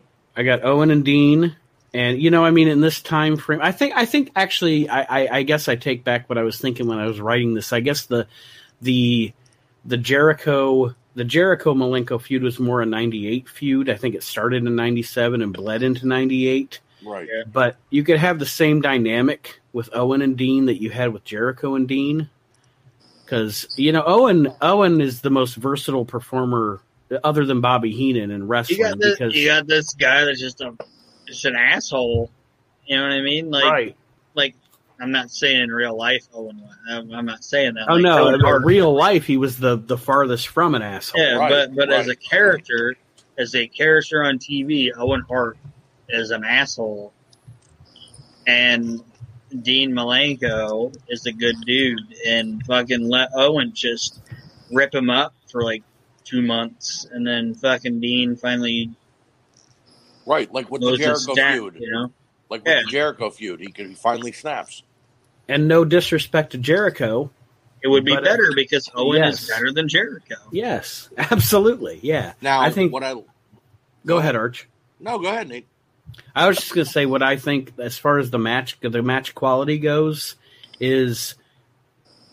Uh, it And by the be- way, Chris Jericho would say that Owen Hart is better than Chris Jericho. yeah, Oh yeah. yeah.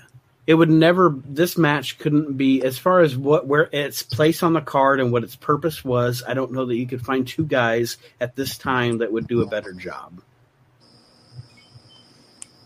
Disco Inferno. mm, Disco Inferno. That's your next T-shirt. Mm, Disco Inferno. Inferno. Um, and I put Dean over Cloverleaf clean. You know, Um, because like I said, I mean, we we've if I'm building this, if I've been building this, it's Yeah, time for Owen's him. being the prick. He's got to lose. yeah, well, and he's got to tap. what I was going to say here was Nate is '97 was the year that Malenko was the number one pick in the PWI 500. Mhm. So that builds the feud too. Owen could be like, "You're not better than me. You're not the number one wrestler in the world." Who's your So- dad? Right. Who's your dad? My Right, dad's and- Stu Hart. Your dad's Right. what? Boris, Malenko. Malenko, right. Yeah. and then I'm gonna When- kick your knee out from your knee. I'm gonna. that could be That's why I that could kicked your a leg Dean out line. from your leg.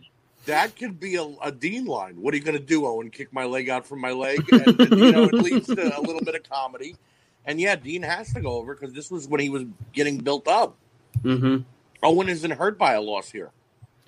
You know, And I think also, you know, nobody in the nobody in the match suffers from size. Owen's a little thicker than Dean, but he's not much taller. And I don't know. I just like when I when I was thinking of '97, bam, that just like pop. That's the first when you when uh, Kyle gave me '97.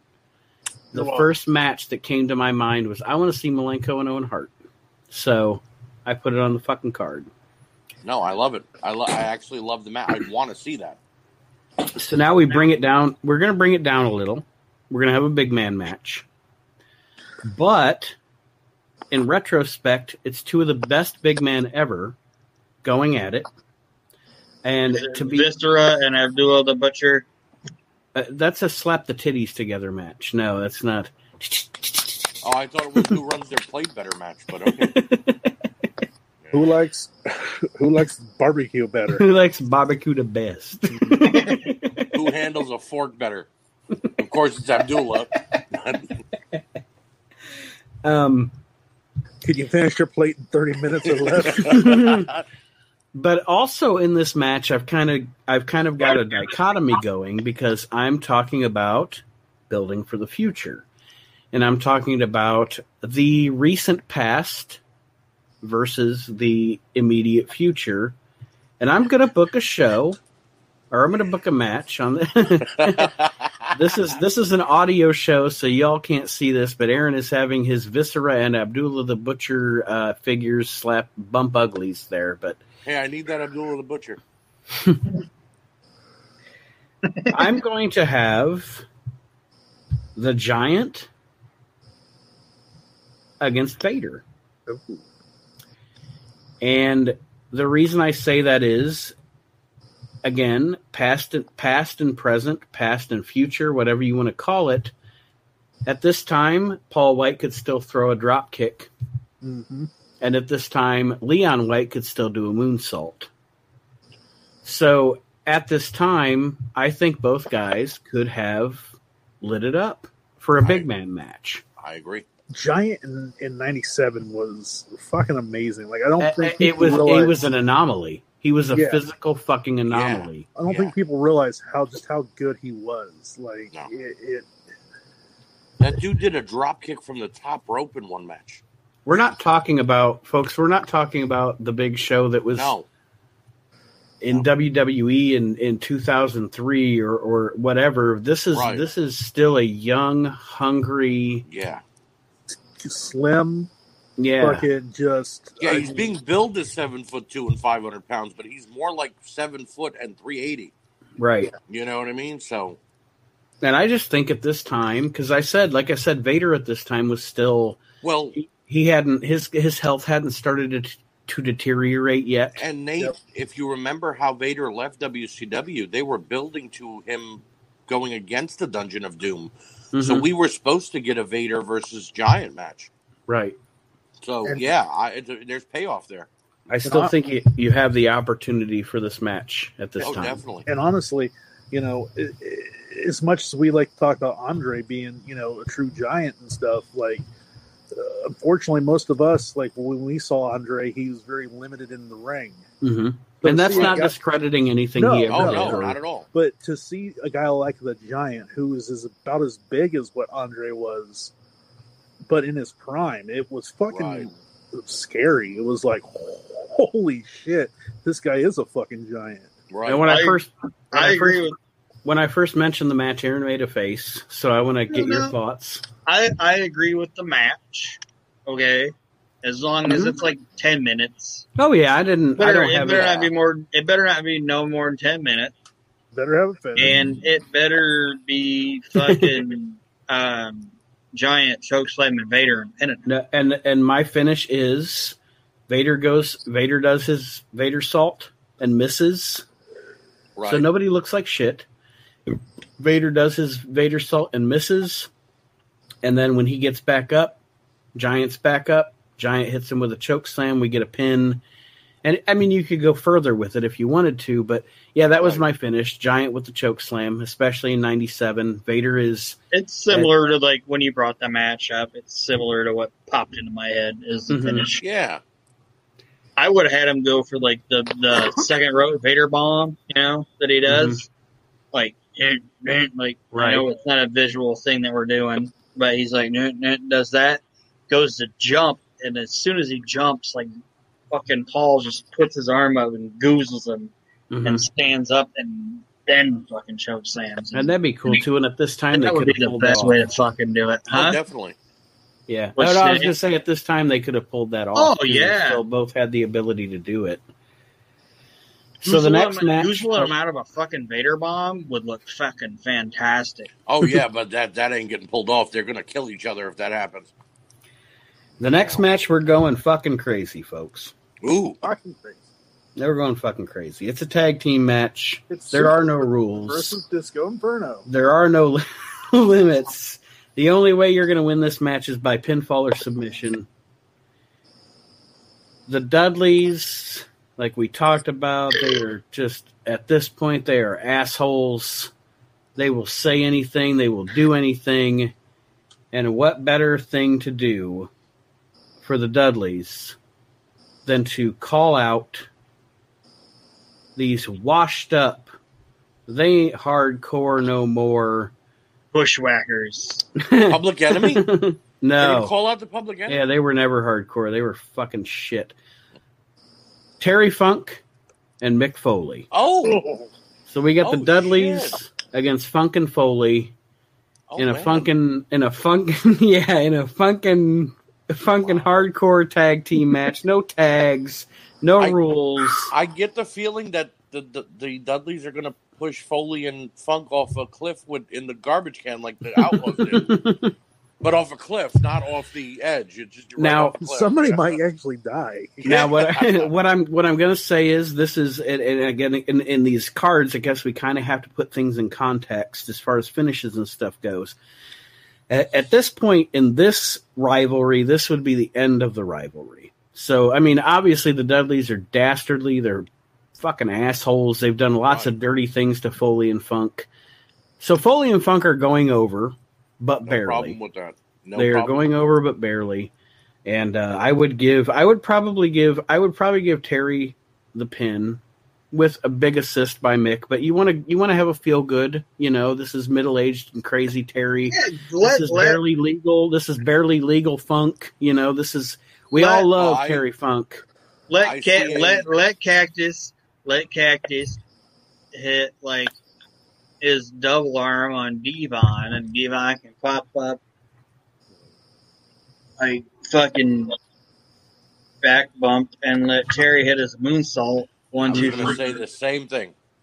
Maybe Terry has to hit and the and even have it maybe be in like a fucking pile of chairs or something. yeah You know, like let Devon Right. get. Oh, this eat- match! eat This the chair. match has this match has every like. That's why I booked it this way. This match for for the guys involved and for Terry, And- really and Bubba for got Terry. removed. Bubba got removed because guess what? Bubba got put through a goddamn flaming table. you know, like Bubba's just Anybody- eliminated. Anybody remember the opening to ECW, the original version, Oh yeah, with with the fans throwing all the chairs in the ring at Funk and and the Public Mhm. Enemy, and I could see that being relived in this match, yes. and the Dudleys being covered in chairs. And um, so you know, we got a feel good moment there, and then I don't know, we have a we got to take it down a little bit with some interviews and shit. But whatever. You have a non-finish, don't you? no, no. Actually, I don't think my card has a non-finish. Oh, I take that back. It does. It has. It has. Aw. It has one non. Didn't your main yeah. event? We all had one No. non-finish. We all had one non- non-finish. My next match is the one I already alluded to earlier. Uh, the, my next match is the one I already alluded to earlier. We don't need to elaborate. I have Taker going over Raven. Um, have to, yeah. have to. So Two the years next after their massive struggle at my show. in '95, yes. Yeah. yeah.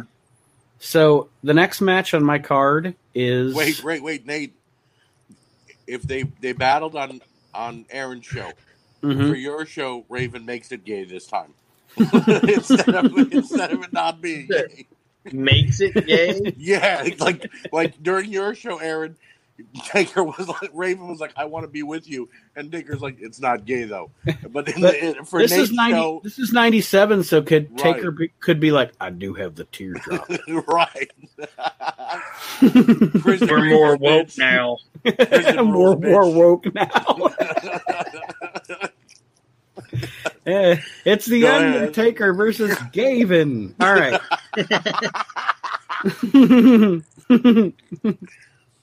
All right. So my next match is I've I've I've placed Ric Flair into a more aristocratic role here. Back to his, you know, the suit, the tie, the uh, you know, it- it's Ric Flair. It's the Ric Flair we love the most. Right. And he is going to have a match with a young man that he has he has crossed paths with in the past and who is now coming up and he is really coming up and he is coming up as a blue collar trash talking Ric Flair hate, hates Stone that guy Cold. in that suit stone cold steve austin I thought I you were gonna say. I thought you were gonna say Duke the dumpster Dumpster Droese. Droese, I thought so too, Kyle. no Wow. duke was duke was a trash taken out on his way down the card at this point but i Right, got flair and austin now. He wasn't I- blue collar. he's brown collar. I got I got Flair and Austin, and I mean, could you write that? Uh, oh, it writes yeah. itself. It Oh, writes yeah. itself. Austin Austin gets in Flair's face and he's like, when Bischoff called and and fired me by phone, you were nowhere in sight. Where was my And Flair was like, I was nowhere in sight because I was it was Space Mountain and I had chicks that night. right, You right. know, Right. I didn't care about you, Steve. I cared about myself. And that'd be great to see Austin bring back like the flair for the old and Yeah, exactly. Yeah. Ooh, I like that. See, Flair could also be like, dude, I was in the same spot you were in, man. like I, I know I know it doesn't work with like talking about the the suit and the aristocrat thing or whatever, but Mhm. Well, I mean, for the first couple weeks, it could work. Like, Flair could be, hey, I was in the same spot as you. I was worried about my job. I didn't know what to do. And then finally, Flair snaps like, "You're right. I didn't care when You're you right, got fired. pal. You're right, pal. You're right. I didn't I- care." I didn't care if you got fired because if I got fired, I still got money. you know, like Right. and and and, and then you get all like the the thing that could flip Steve um, would be like Flair going, dude, you getting fired would be a blip. Me Right. getting Mhm. fired would end the company. right. Yeah, I like that. I would also Mhm. have Flair being It- like, like, listen here, pal, like you fucking, like you're gonna How sit here long and blame me, And, you're and, gonna blame me, like because you couldn't cut it. right. and Flair like like you got kinda injured, said, not me. like like Flair could almost be like, dude. eh, He wouldn't say dude, but you know what I mean. Like Listen here, Flair, could dude. almost, Woo! Flair could almost be like, dude, you were just trying to be me anyway. Right. Right. You know, stunning Steve was just a mirror of Ric Flair. Stunning So, Steve wasn't so you. stunning. Yeah, you were Right. just you were just a Ric Flair wannabe, and then Steve could just smack him with a beer and fucking stun him. And for this moment in time, with the trajectory he was on, I put Austin over. I Oh, mean, definitely. obviously Ric Flair gives him a great match, Oh yeah. um, but I put Austin over with a stunner. And th- and this would be a match where after Steve did that, I wouldn't be mad where the guy that just lost immediately endorsed the person that beat they it. share a beer. They share a beer. Flair Mhm. removes the suit, the tie. Like Flair, Flair can be like, know? "Shit, you know, I said you, I said Flair could, e- Flair could even Flair could even go into the crazy Flair, you know, like Right. bouncing off the ropes with the beer and right. Yeah. You know, Woo, it's woo. like let, let let Flair be like, dude, I thought you were, I thought you were still stunning Steve, but Jesus Christ, the Stone Cold's fucking fantastic. Well, then you could do something Yeah. fun where like you have like I wouldn't even have Ric Flair be like the crazy Flair. I'd have Flair be like, like, whoa, I'm going to show you like the best time of town, like in the limo. right. Right. Take the You think you can drink? Restaurants, take you to fancy restaurants. And and I wouldn't, Just I wouldn't, Austin even, be like, No. You know, like No, I wouldn't even be mad if Steve Austin was just like after Flair was like, got beat and was like, and Flair was like, "Woo, you're crazy," and drinking beers with him and shit. I wouldn't even be mad if the Stone Cold character was like, you know what, fucking All Ric right. Flair's pretty cool, Right. you know. Right. Can you imagine? Yeah, can you imagine Flair and, like the and one Austin guy, at, the one guy at like that the, Stone Cold Steve Austin likes is the Nature Boy Ric It's like Flair. the. Can you imagine them like at the Marriott or the Hilton and stuff? And Flair's like, I got this like three thousand mile of, of uh, Right. Champagne or whatever. Fucking Austin has like his cooler of beer. And he's Right.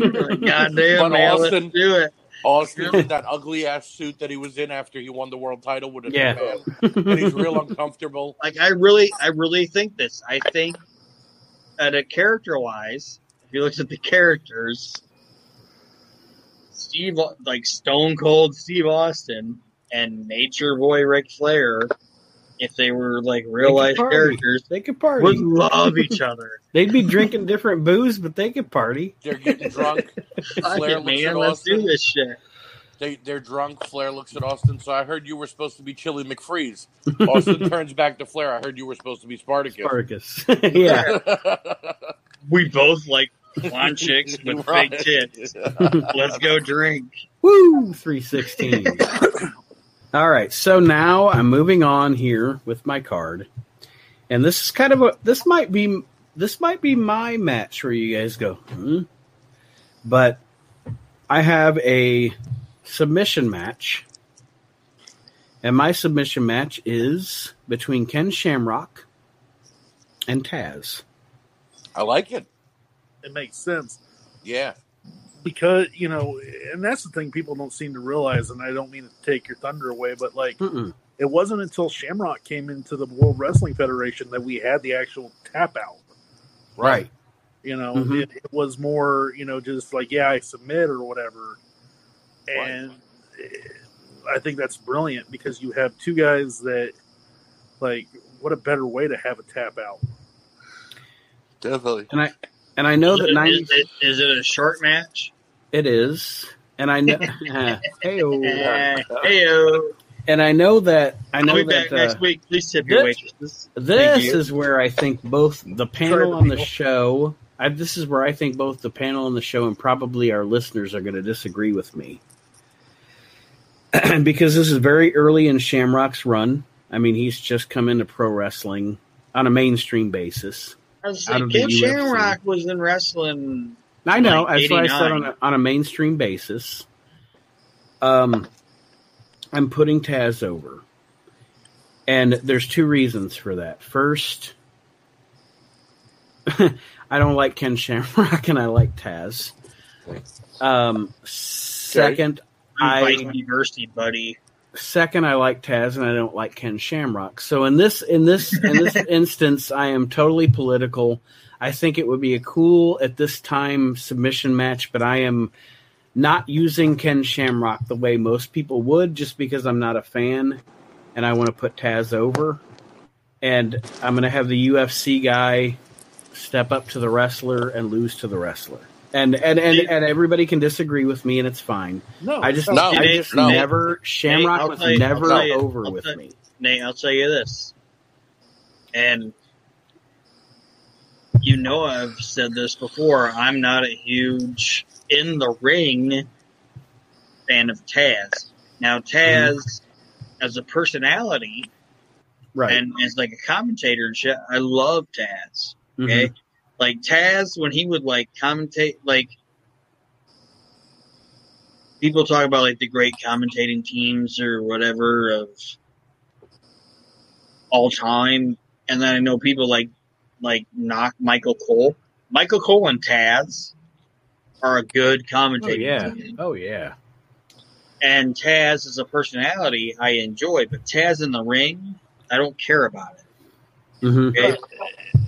But I would even say that in the ring, in the match that you just booked, uh, I would put Taz over Ken Shamrock because just as a wrestling person, I'd be like, you know what? Taz has put more into professional wrestling than Ken Shamrock has. So I would, I'd agree. Oh yeah, definitely. and, and here's the thing, like like with Ken Shamrock, like it's perfectly reasonable to understand why you're having him lose because Shamrock is about the only guy I've ever fucking seen in pro wrestling. Well, no, there's a couple and a couple, but like that got over by fucking losing Oh yeah. Mm-hmm. because that was the only time people gave a shit about him was when he lost and flipped out. Right. Get out of my way. Nobody, I mean, honestly, I like really Ken gave a shit about I Ken know. Shamrock. I like Ken Shamrock. So I'm putting Taz over Sham. so now, and this match won't need a lot of elaboration. Before I get to my my kind of sort of double main event, I'm going to give us a good, a really good wrestling match. Ooh. And um, that match is it has no build. It has no. It's it's just you know I'm kind of doing WCW booking here, but it's just on the card It's New York But it- rules, bro. but but it, I won't I won't have to elaborate on why I'm doing this when I say this. My next match, 1997, Curt Hennig and William Regal, Yes. and Yes. I'm just going to sit back and watch these guys wrestle each other for 17 minutes. Yes. Why? Why? Why not? why the fuck not, Kyle have. Army? They're going to have a fucking finish. Sorry, I'm playing. Yeah, around in that buddy. Segment. Somebody's gonna win. and and I am nobody's going to look better than anybody else in this match. Oh no. Um, and Hennig is going to beat Regal with a, a kind of an out of nowhere perfect plex. And again, just not not a lot of elaboration, not a lot of build up. I know. I just I want to throw a really, really, I- really good match on this card, and what two better guys to do it? Listen, I booked Chono versus Shamrock, so you ain't gonna get that out of me. I, I love Curt Hennig. I love William Stephen Regal, Lord Stephen Regal, and at this time, both of them were in their primes. Regal was still young, actually, at, in '97. Mhm. So yeah, I love it. And yeah, Hennig has to go over. Perfect. Lord Yeah. Lord Stephen Perfect, Regal was perfect. one of those guys that like he did he was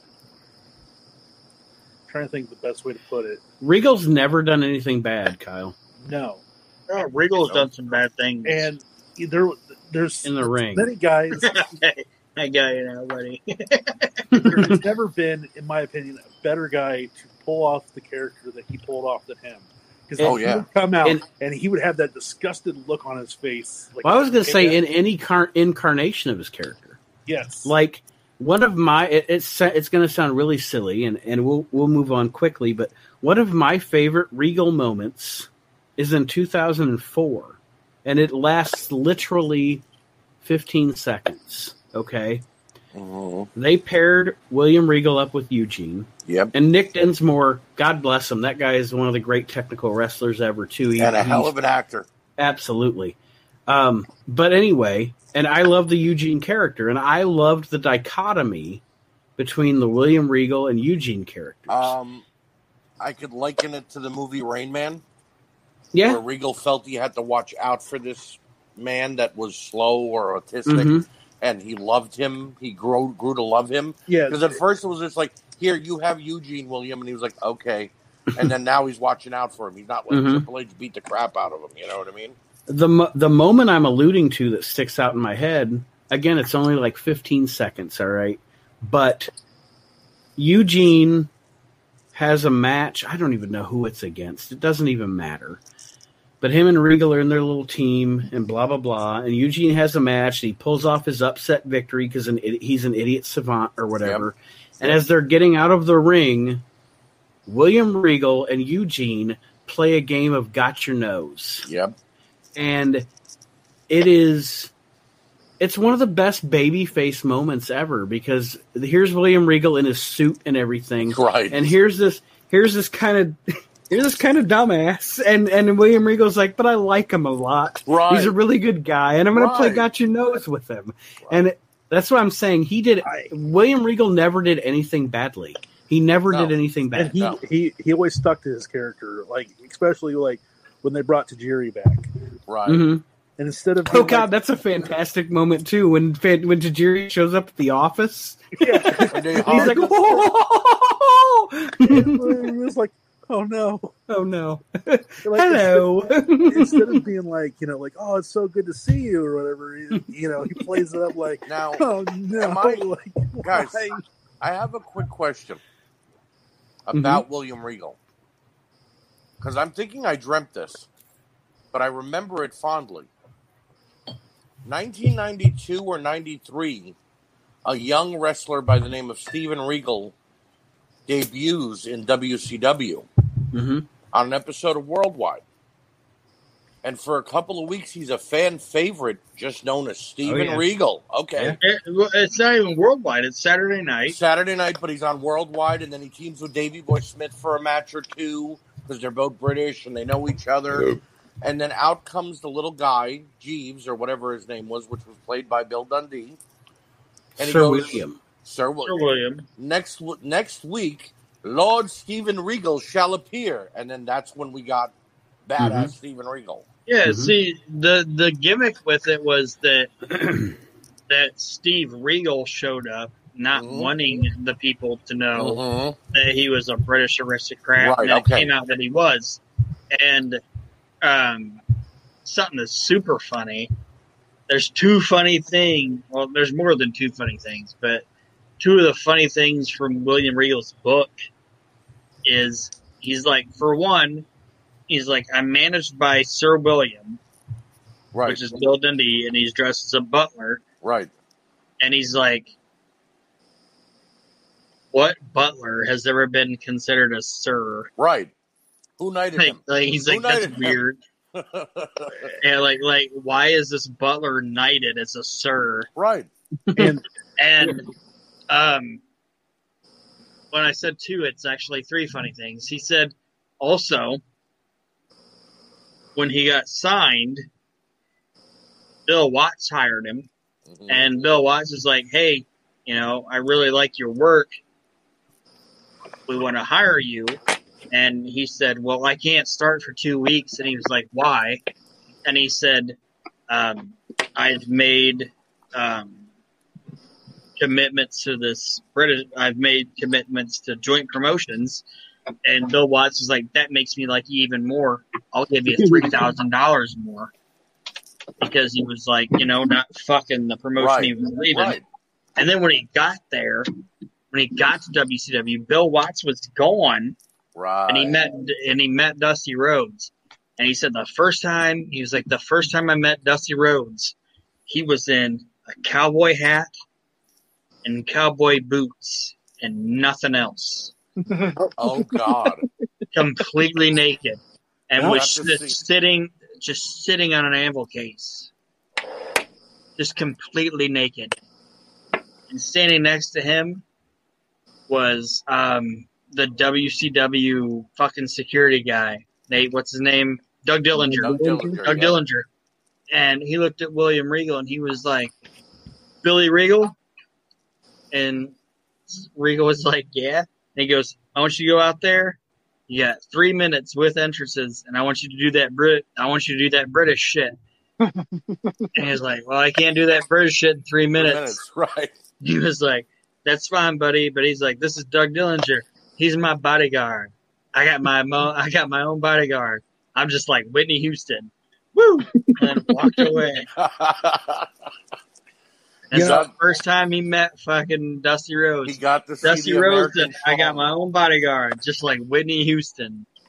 you know, And he was Dusty naked. Rhodes, Dusty Rhodes just Dusty Rhodes, just like Whitney Houston, had his own bodyguard and big titties. So and You know- died in a bathtub.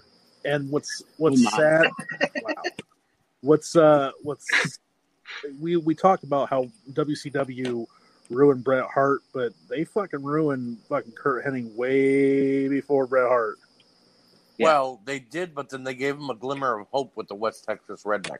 Yeah, West Texas Rednecks is fucking It's, awesome. it's awesome. I don't care what anyone says. no it's awesome and then they fucked it up Yeah. Let's bring in Master P. Why? Hootie Why? who? Hootie who? Yeah. All right, so, so- Chalker's birthday party or whatever. yeah. So my ne- so my next match, um, on the card, my second to last match, my semi main, is um, I've got Shawn Michaels and Triple H, D-Generation X. And they have a non-finished bloody brawl. This match, this match, this match actually kind uh, kind of has a non-finish. This is Oh, 97. This is 97. You got DX, Shawn and Hunter against, you can probably guess, Kevin Nash That's and Scott Scott Scott Hall, Hall. I the it. Outsiders, with six pockets of ah! referee. they all go to four corners and thank the fans and hug it out. This is absolutely everything you would expect a Kliq to be in 1997. So they all do a finger poke of doom. Literally, the match doesn't happen. Oh and I'm God! booking this in 97, guys. The match doesn't happen. Both teams come out. They do a little bravado, like they're going to kick each other's asses, and then they shit on the promoters and They do a curtain. They hug. And I'm fine with it. I'm fine with it. See, Kyle. Do Kyle, you know why? Do you know why I'm fine with it? why? Do you know why I'm fine with it? Because it's not your main event. And context is king. Now, at any point in time, does Justin Credible run out and go, "You forgot about me"? No, No, he's not. even- No, he's got a he's even got a sweep later. he's got a sleep later. He's serving at Olive Garden. Yeah, he's got a sweep later and make sure everybody has muffins in the morning. All right, What do you guys think? I mean, I like it actually. It's what it would have been a big middle finger to any company. And that's kind of If the it's not your main event, I'm fine. Oh, and you can't fire Kevin Nash, Scott Hall, Triple H, or HBK. So, yeah, you're stuck with us, son of a bitch. You ain't Yeah. getting rid of us.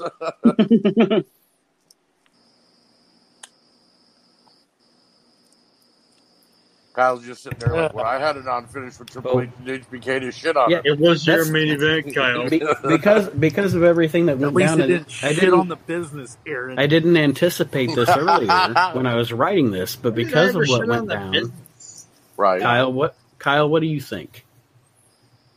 like I said, at least at least my non-finish fucking had some realism to it. It wasn't poor guys going, haha, everything you see is bullshit.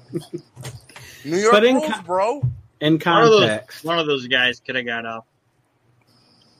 so my main event is actually was on somebody else's card, but I didn't mention it, Aron, at the time because it's it's a different iteration of both guys. My main event, this is '97.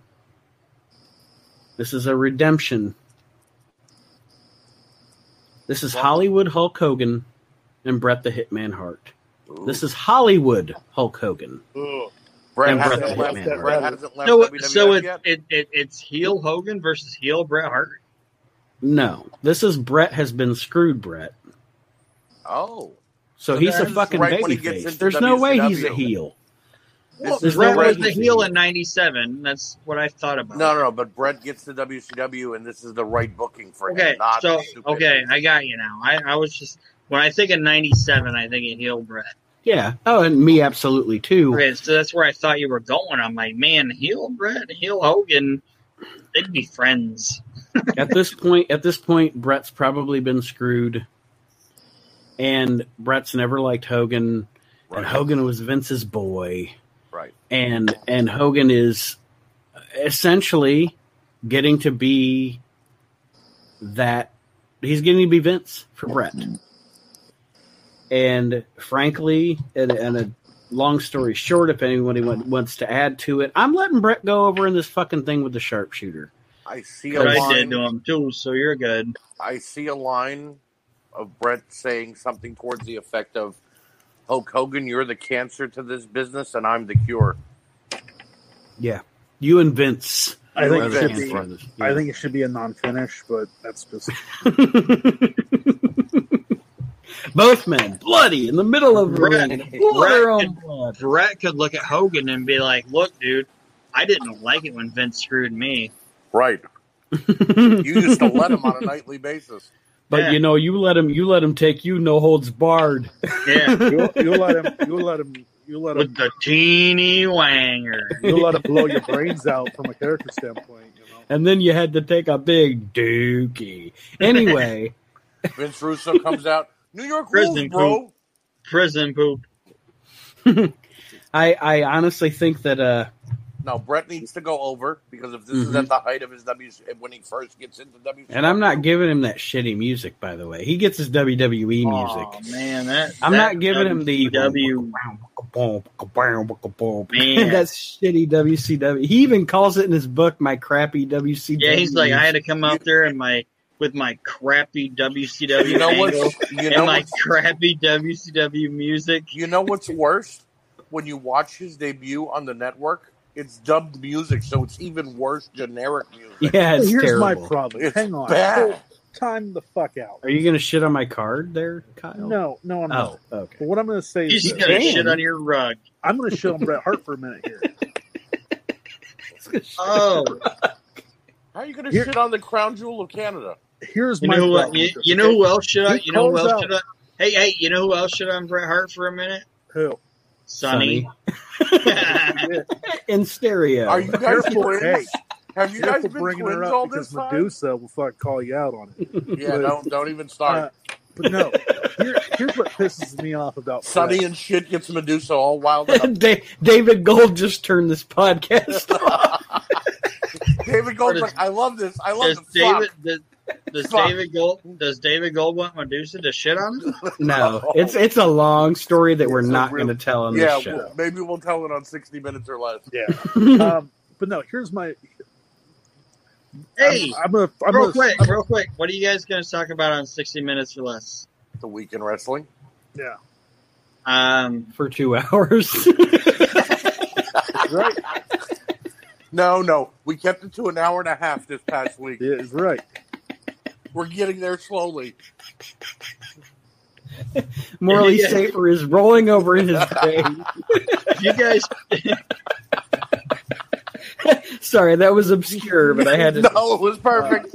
Uh, no, I was going to say, you guys picked one show, I'd watch it and try to contribute. But Jesus Christ, You, if if it's going to be an hour and a half, I ain't joining. you're more welcome to join us, and you can. if you're just, not busy Friday, you're on more than welcome to join. When yeah, am I ever busy on a Friday? I You You just That's might be drink working. I don't and know. eat pizza. by all means, come on in, bring well, you your ain't pizza. sharing pizza with us, so you, you Bring- can't come on now. Come on, Snoop a Loop, bring your green hat. Let's go. Line of the night belongs to Kyle. He totally redeemed it. You know what, Kyle? Kyle, It's I'm giving your show an 8.5 now. I've gone up a half you. a star. Uh, but no, uh, see, that's how you finish, buddy. That's not finish. Kyle, that was a funk dubious, my friend. That was That was perfect. fantastic. well, hang That on, was 'cause a I'm gonna, I'm about, finish. hold on, because I'm about to fucking tank it. Because uh, I'm gonna preface this by saying Bret Hart is absolutely one of the greatest pro wrestlers of all time. yes, Okay. and he will tell you that. He will. But here's my problem. over and over Okay. and over again. Bret Hart in his book says like, "Oh, I came out to that crappy WCW music." He's Bret fucking Hart. Why didn't he fucking Right. change Wait a it? minute. You mean they paid you a hundred million dollars and you couldn't say, uh, could we change my music? That's what I was about to say, though. They paid him a hundred million dollars, so he was like, "Fuck it," I, Right. you know, I'm just taking the Like, whatever. I I'm feel, like, I feel like with Bret Hart that sometimes he allows shitty things to happen to him just Well, so he has yeah. something to bitch about. Yeah. yep. And Like, he almost, I believe wholeheartedly that he knew the screw job was coming and I he was just, just, let it happen. Aron, I was just about to say, I think everything that Bret Hart ever said was a shoot was a work. he knew everything was about to happen. You know what I mean? Like he might have went to Shawn before Shawn cut the Sunny Days promo, and be like, "Hey, mention Sunny. Don't worry about it. I'm good with it." He's Go like, it was everything. Everything Bret Hart said was a shoot was a work, just so he could bitch. And he sold a lot of goddamn bucks. Right? Good for him. You know, I mean, look, I said it on the the, the Thunder Blunder hmm. episode. Oh, look, it's Bret Hart, the guy who basically bankrupted WCW. You're pissed about your music? yeah. Your run was garbage. You Like, know? You guys, did you guys see my Jim Barnett joke? yes.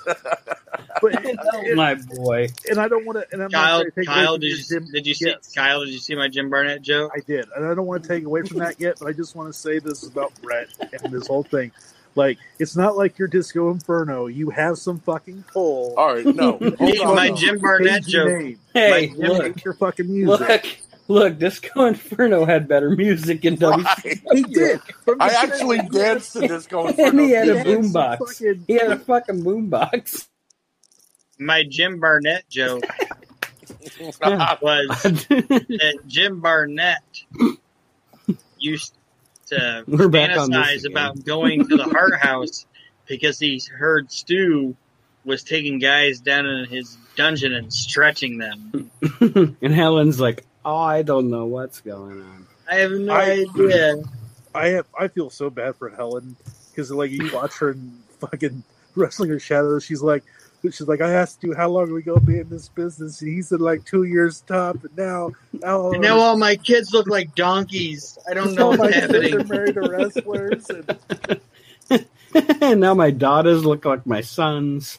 And my sons look like donkeys. What's happening? Jesus Christ!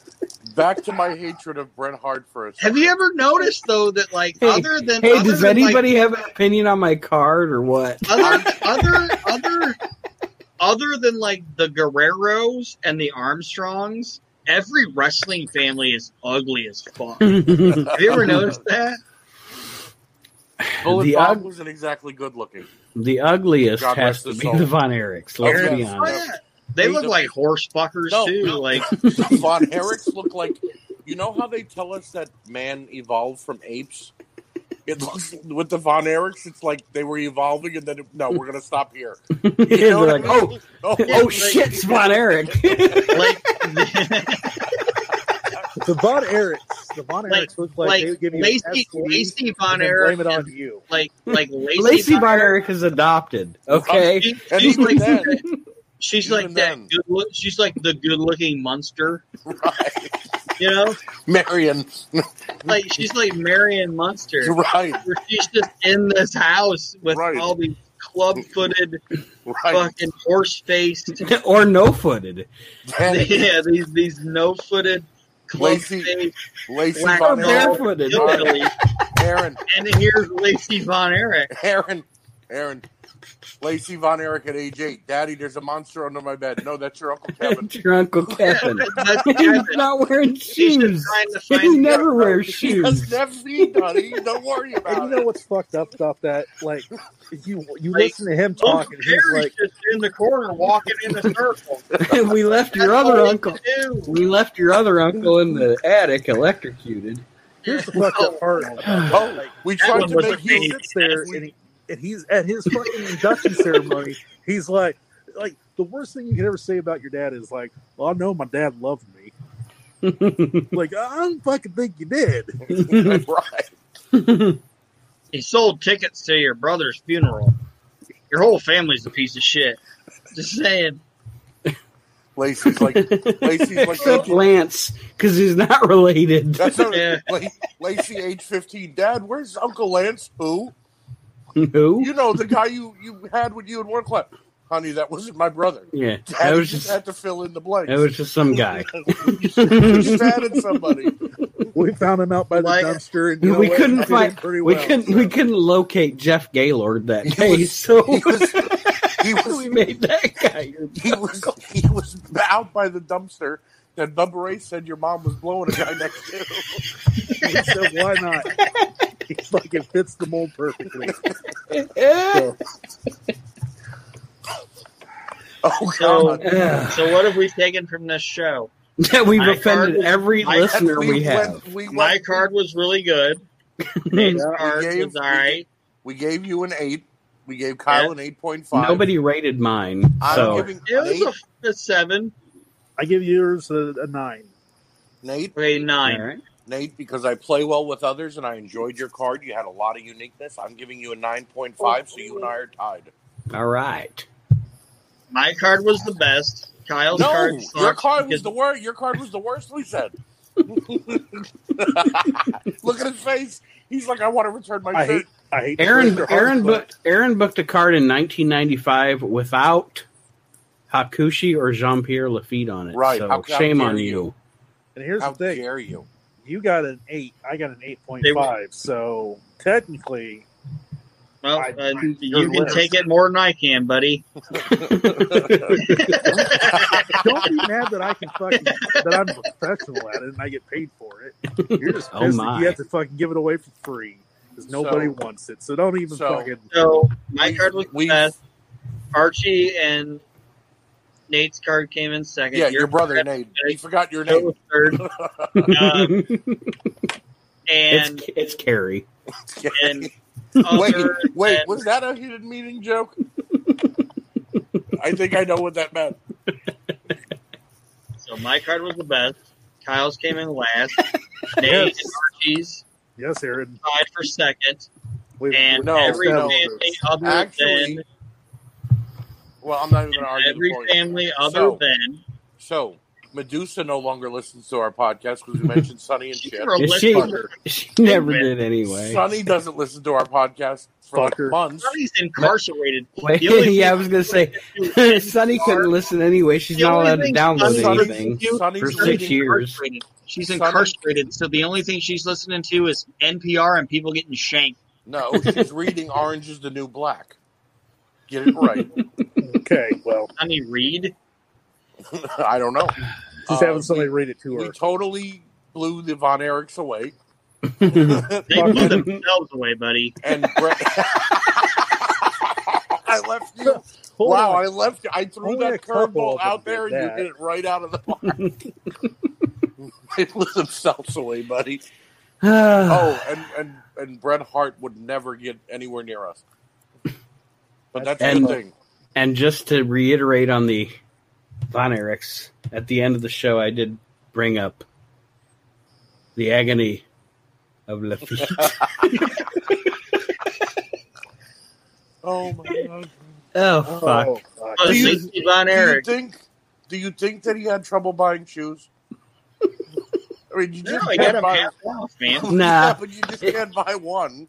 his daddy knew at least a few shoemakers in Dallas. Oh god, we're so bad.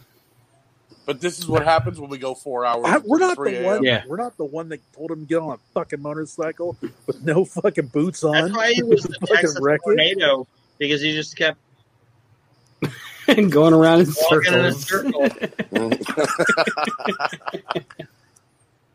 oh my god. That's why that this punch was so devastating. So on last week's show, because he wanted to completely shit on Ferrara and Russo, I let Kyle do the outro. Mhm. And Aron, because I'm your big brother and I want to deny you this for tonight. I don't care. I feel like I've, I feel like I've done my job today. All right, Archie, I'm going to let you do our sign off for this week's We Can't Wrestle podcast, which will probably clock at one of the longest, but All right. No, also David one Gold of the best, have the longest. funniest, and most Oh, offensive. definitely. Let me sit up in my chair and straighten my tie. Get all professional. I'm surprised you had it on this whole show. Well, it's the only thing I'm wearing. Damn. I That's, mean, that's commitment. I was kind of hoping it'd come off, but, but ladies fuck, I and spent- gentlemen, I spent three hours now trying to wait for you to take that tie off, and it, it only comes yet. off on my fans only. You got to pay Oh, Fuck, how much is that? four ninety nine a month. God damn! It's not. It's not that bad. I have a Groupon. Fuck. well, what gets me, what gets me, Archie, is it's the fucking clip on. Where'd you clip it to? group on. my chest, my chest it's, hair. it's the clip on group on. I love it. Ladies and gentlemen, Still we, better than Kyle's pay per view. oh my god, ladies and gentlemen, we here at the Weekend At least Wrestle Archie will have a finish. I'm begging you to please let Archie do the fucking thing. Stop talking over him. A D, a D, a D. That's all, folks. Know. Uh, ladies and gentlemen, we here at the We Can't Wrestle podcast. Thank you for joining us for one of our longest shows ever. If you would have changed anything about our cards, whether it be in 2003, 1995, 1997, or 1998, please drop a comment. Let us know. Um, if you're not subscribed to the We Can't Wrestle podcast Facebook group or fuck is YouTube wrong? channel, that's right. Aron just told, told you what the fuck is wrong with you. Make sure that you join the We Can't Wrestle podcast, World Championship Customs, the Asylum for all your meet and greet needs, the Nerd Closet, Um, we're and the community here. upcoming. I'm sorry, I don't mean Yes, to cut you right off, ahead. but there will be upcoming a 2300 pod group as well. Awesome. So you got you got the family Great of job. Facebook groups to join. Um, support wrestling, whether it be local, indie, or Mhm. anything that's on television. Uh, make sure you Or join. Kyle and I. Uh, f- this week it's going to be Friday, but we are usually Sunday at uh, 10 a.m. 10 p.m. 10 a.m. Yeah, it's morning bre- breakfast time with Kyle and Archie. Uh, In less than an hour. Yeah. Yeah.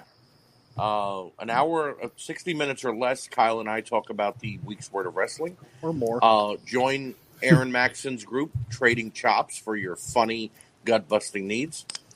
And uh, I think I've shilled enough now. Oh no, wait! Go into the to the store and buy some merch from the We Can't Wrestle podcast and the Motley Soup. Um, Teespring.com. there you go. There you go. And thank you all. Have a good night sweater shirt.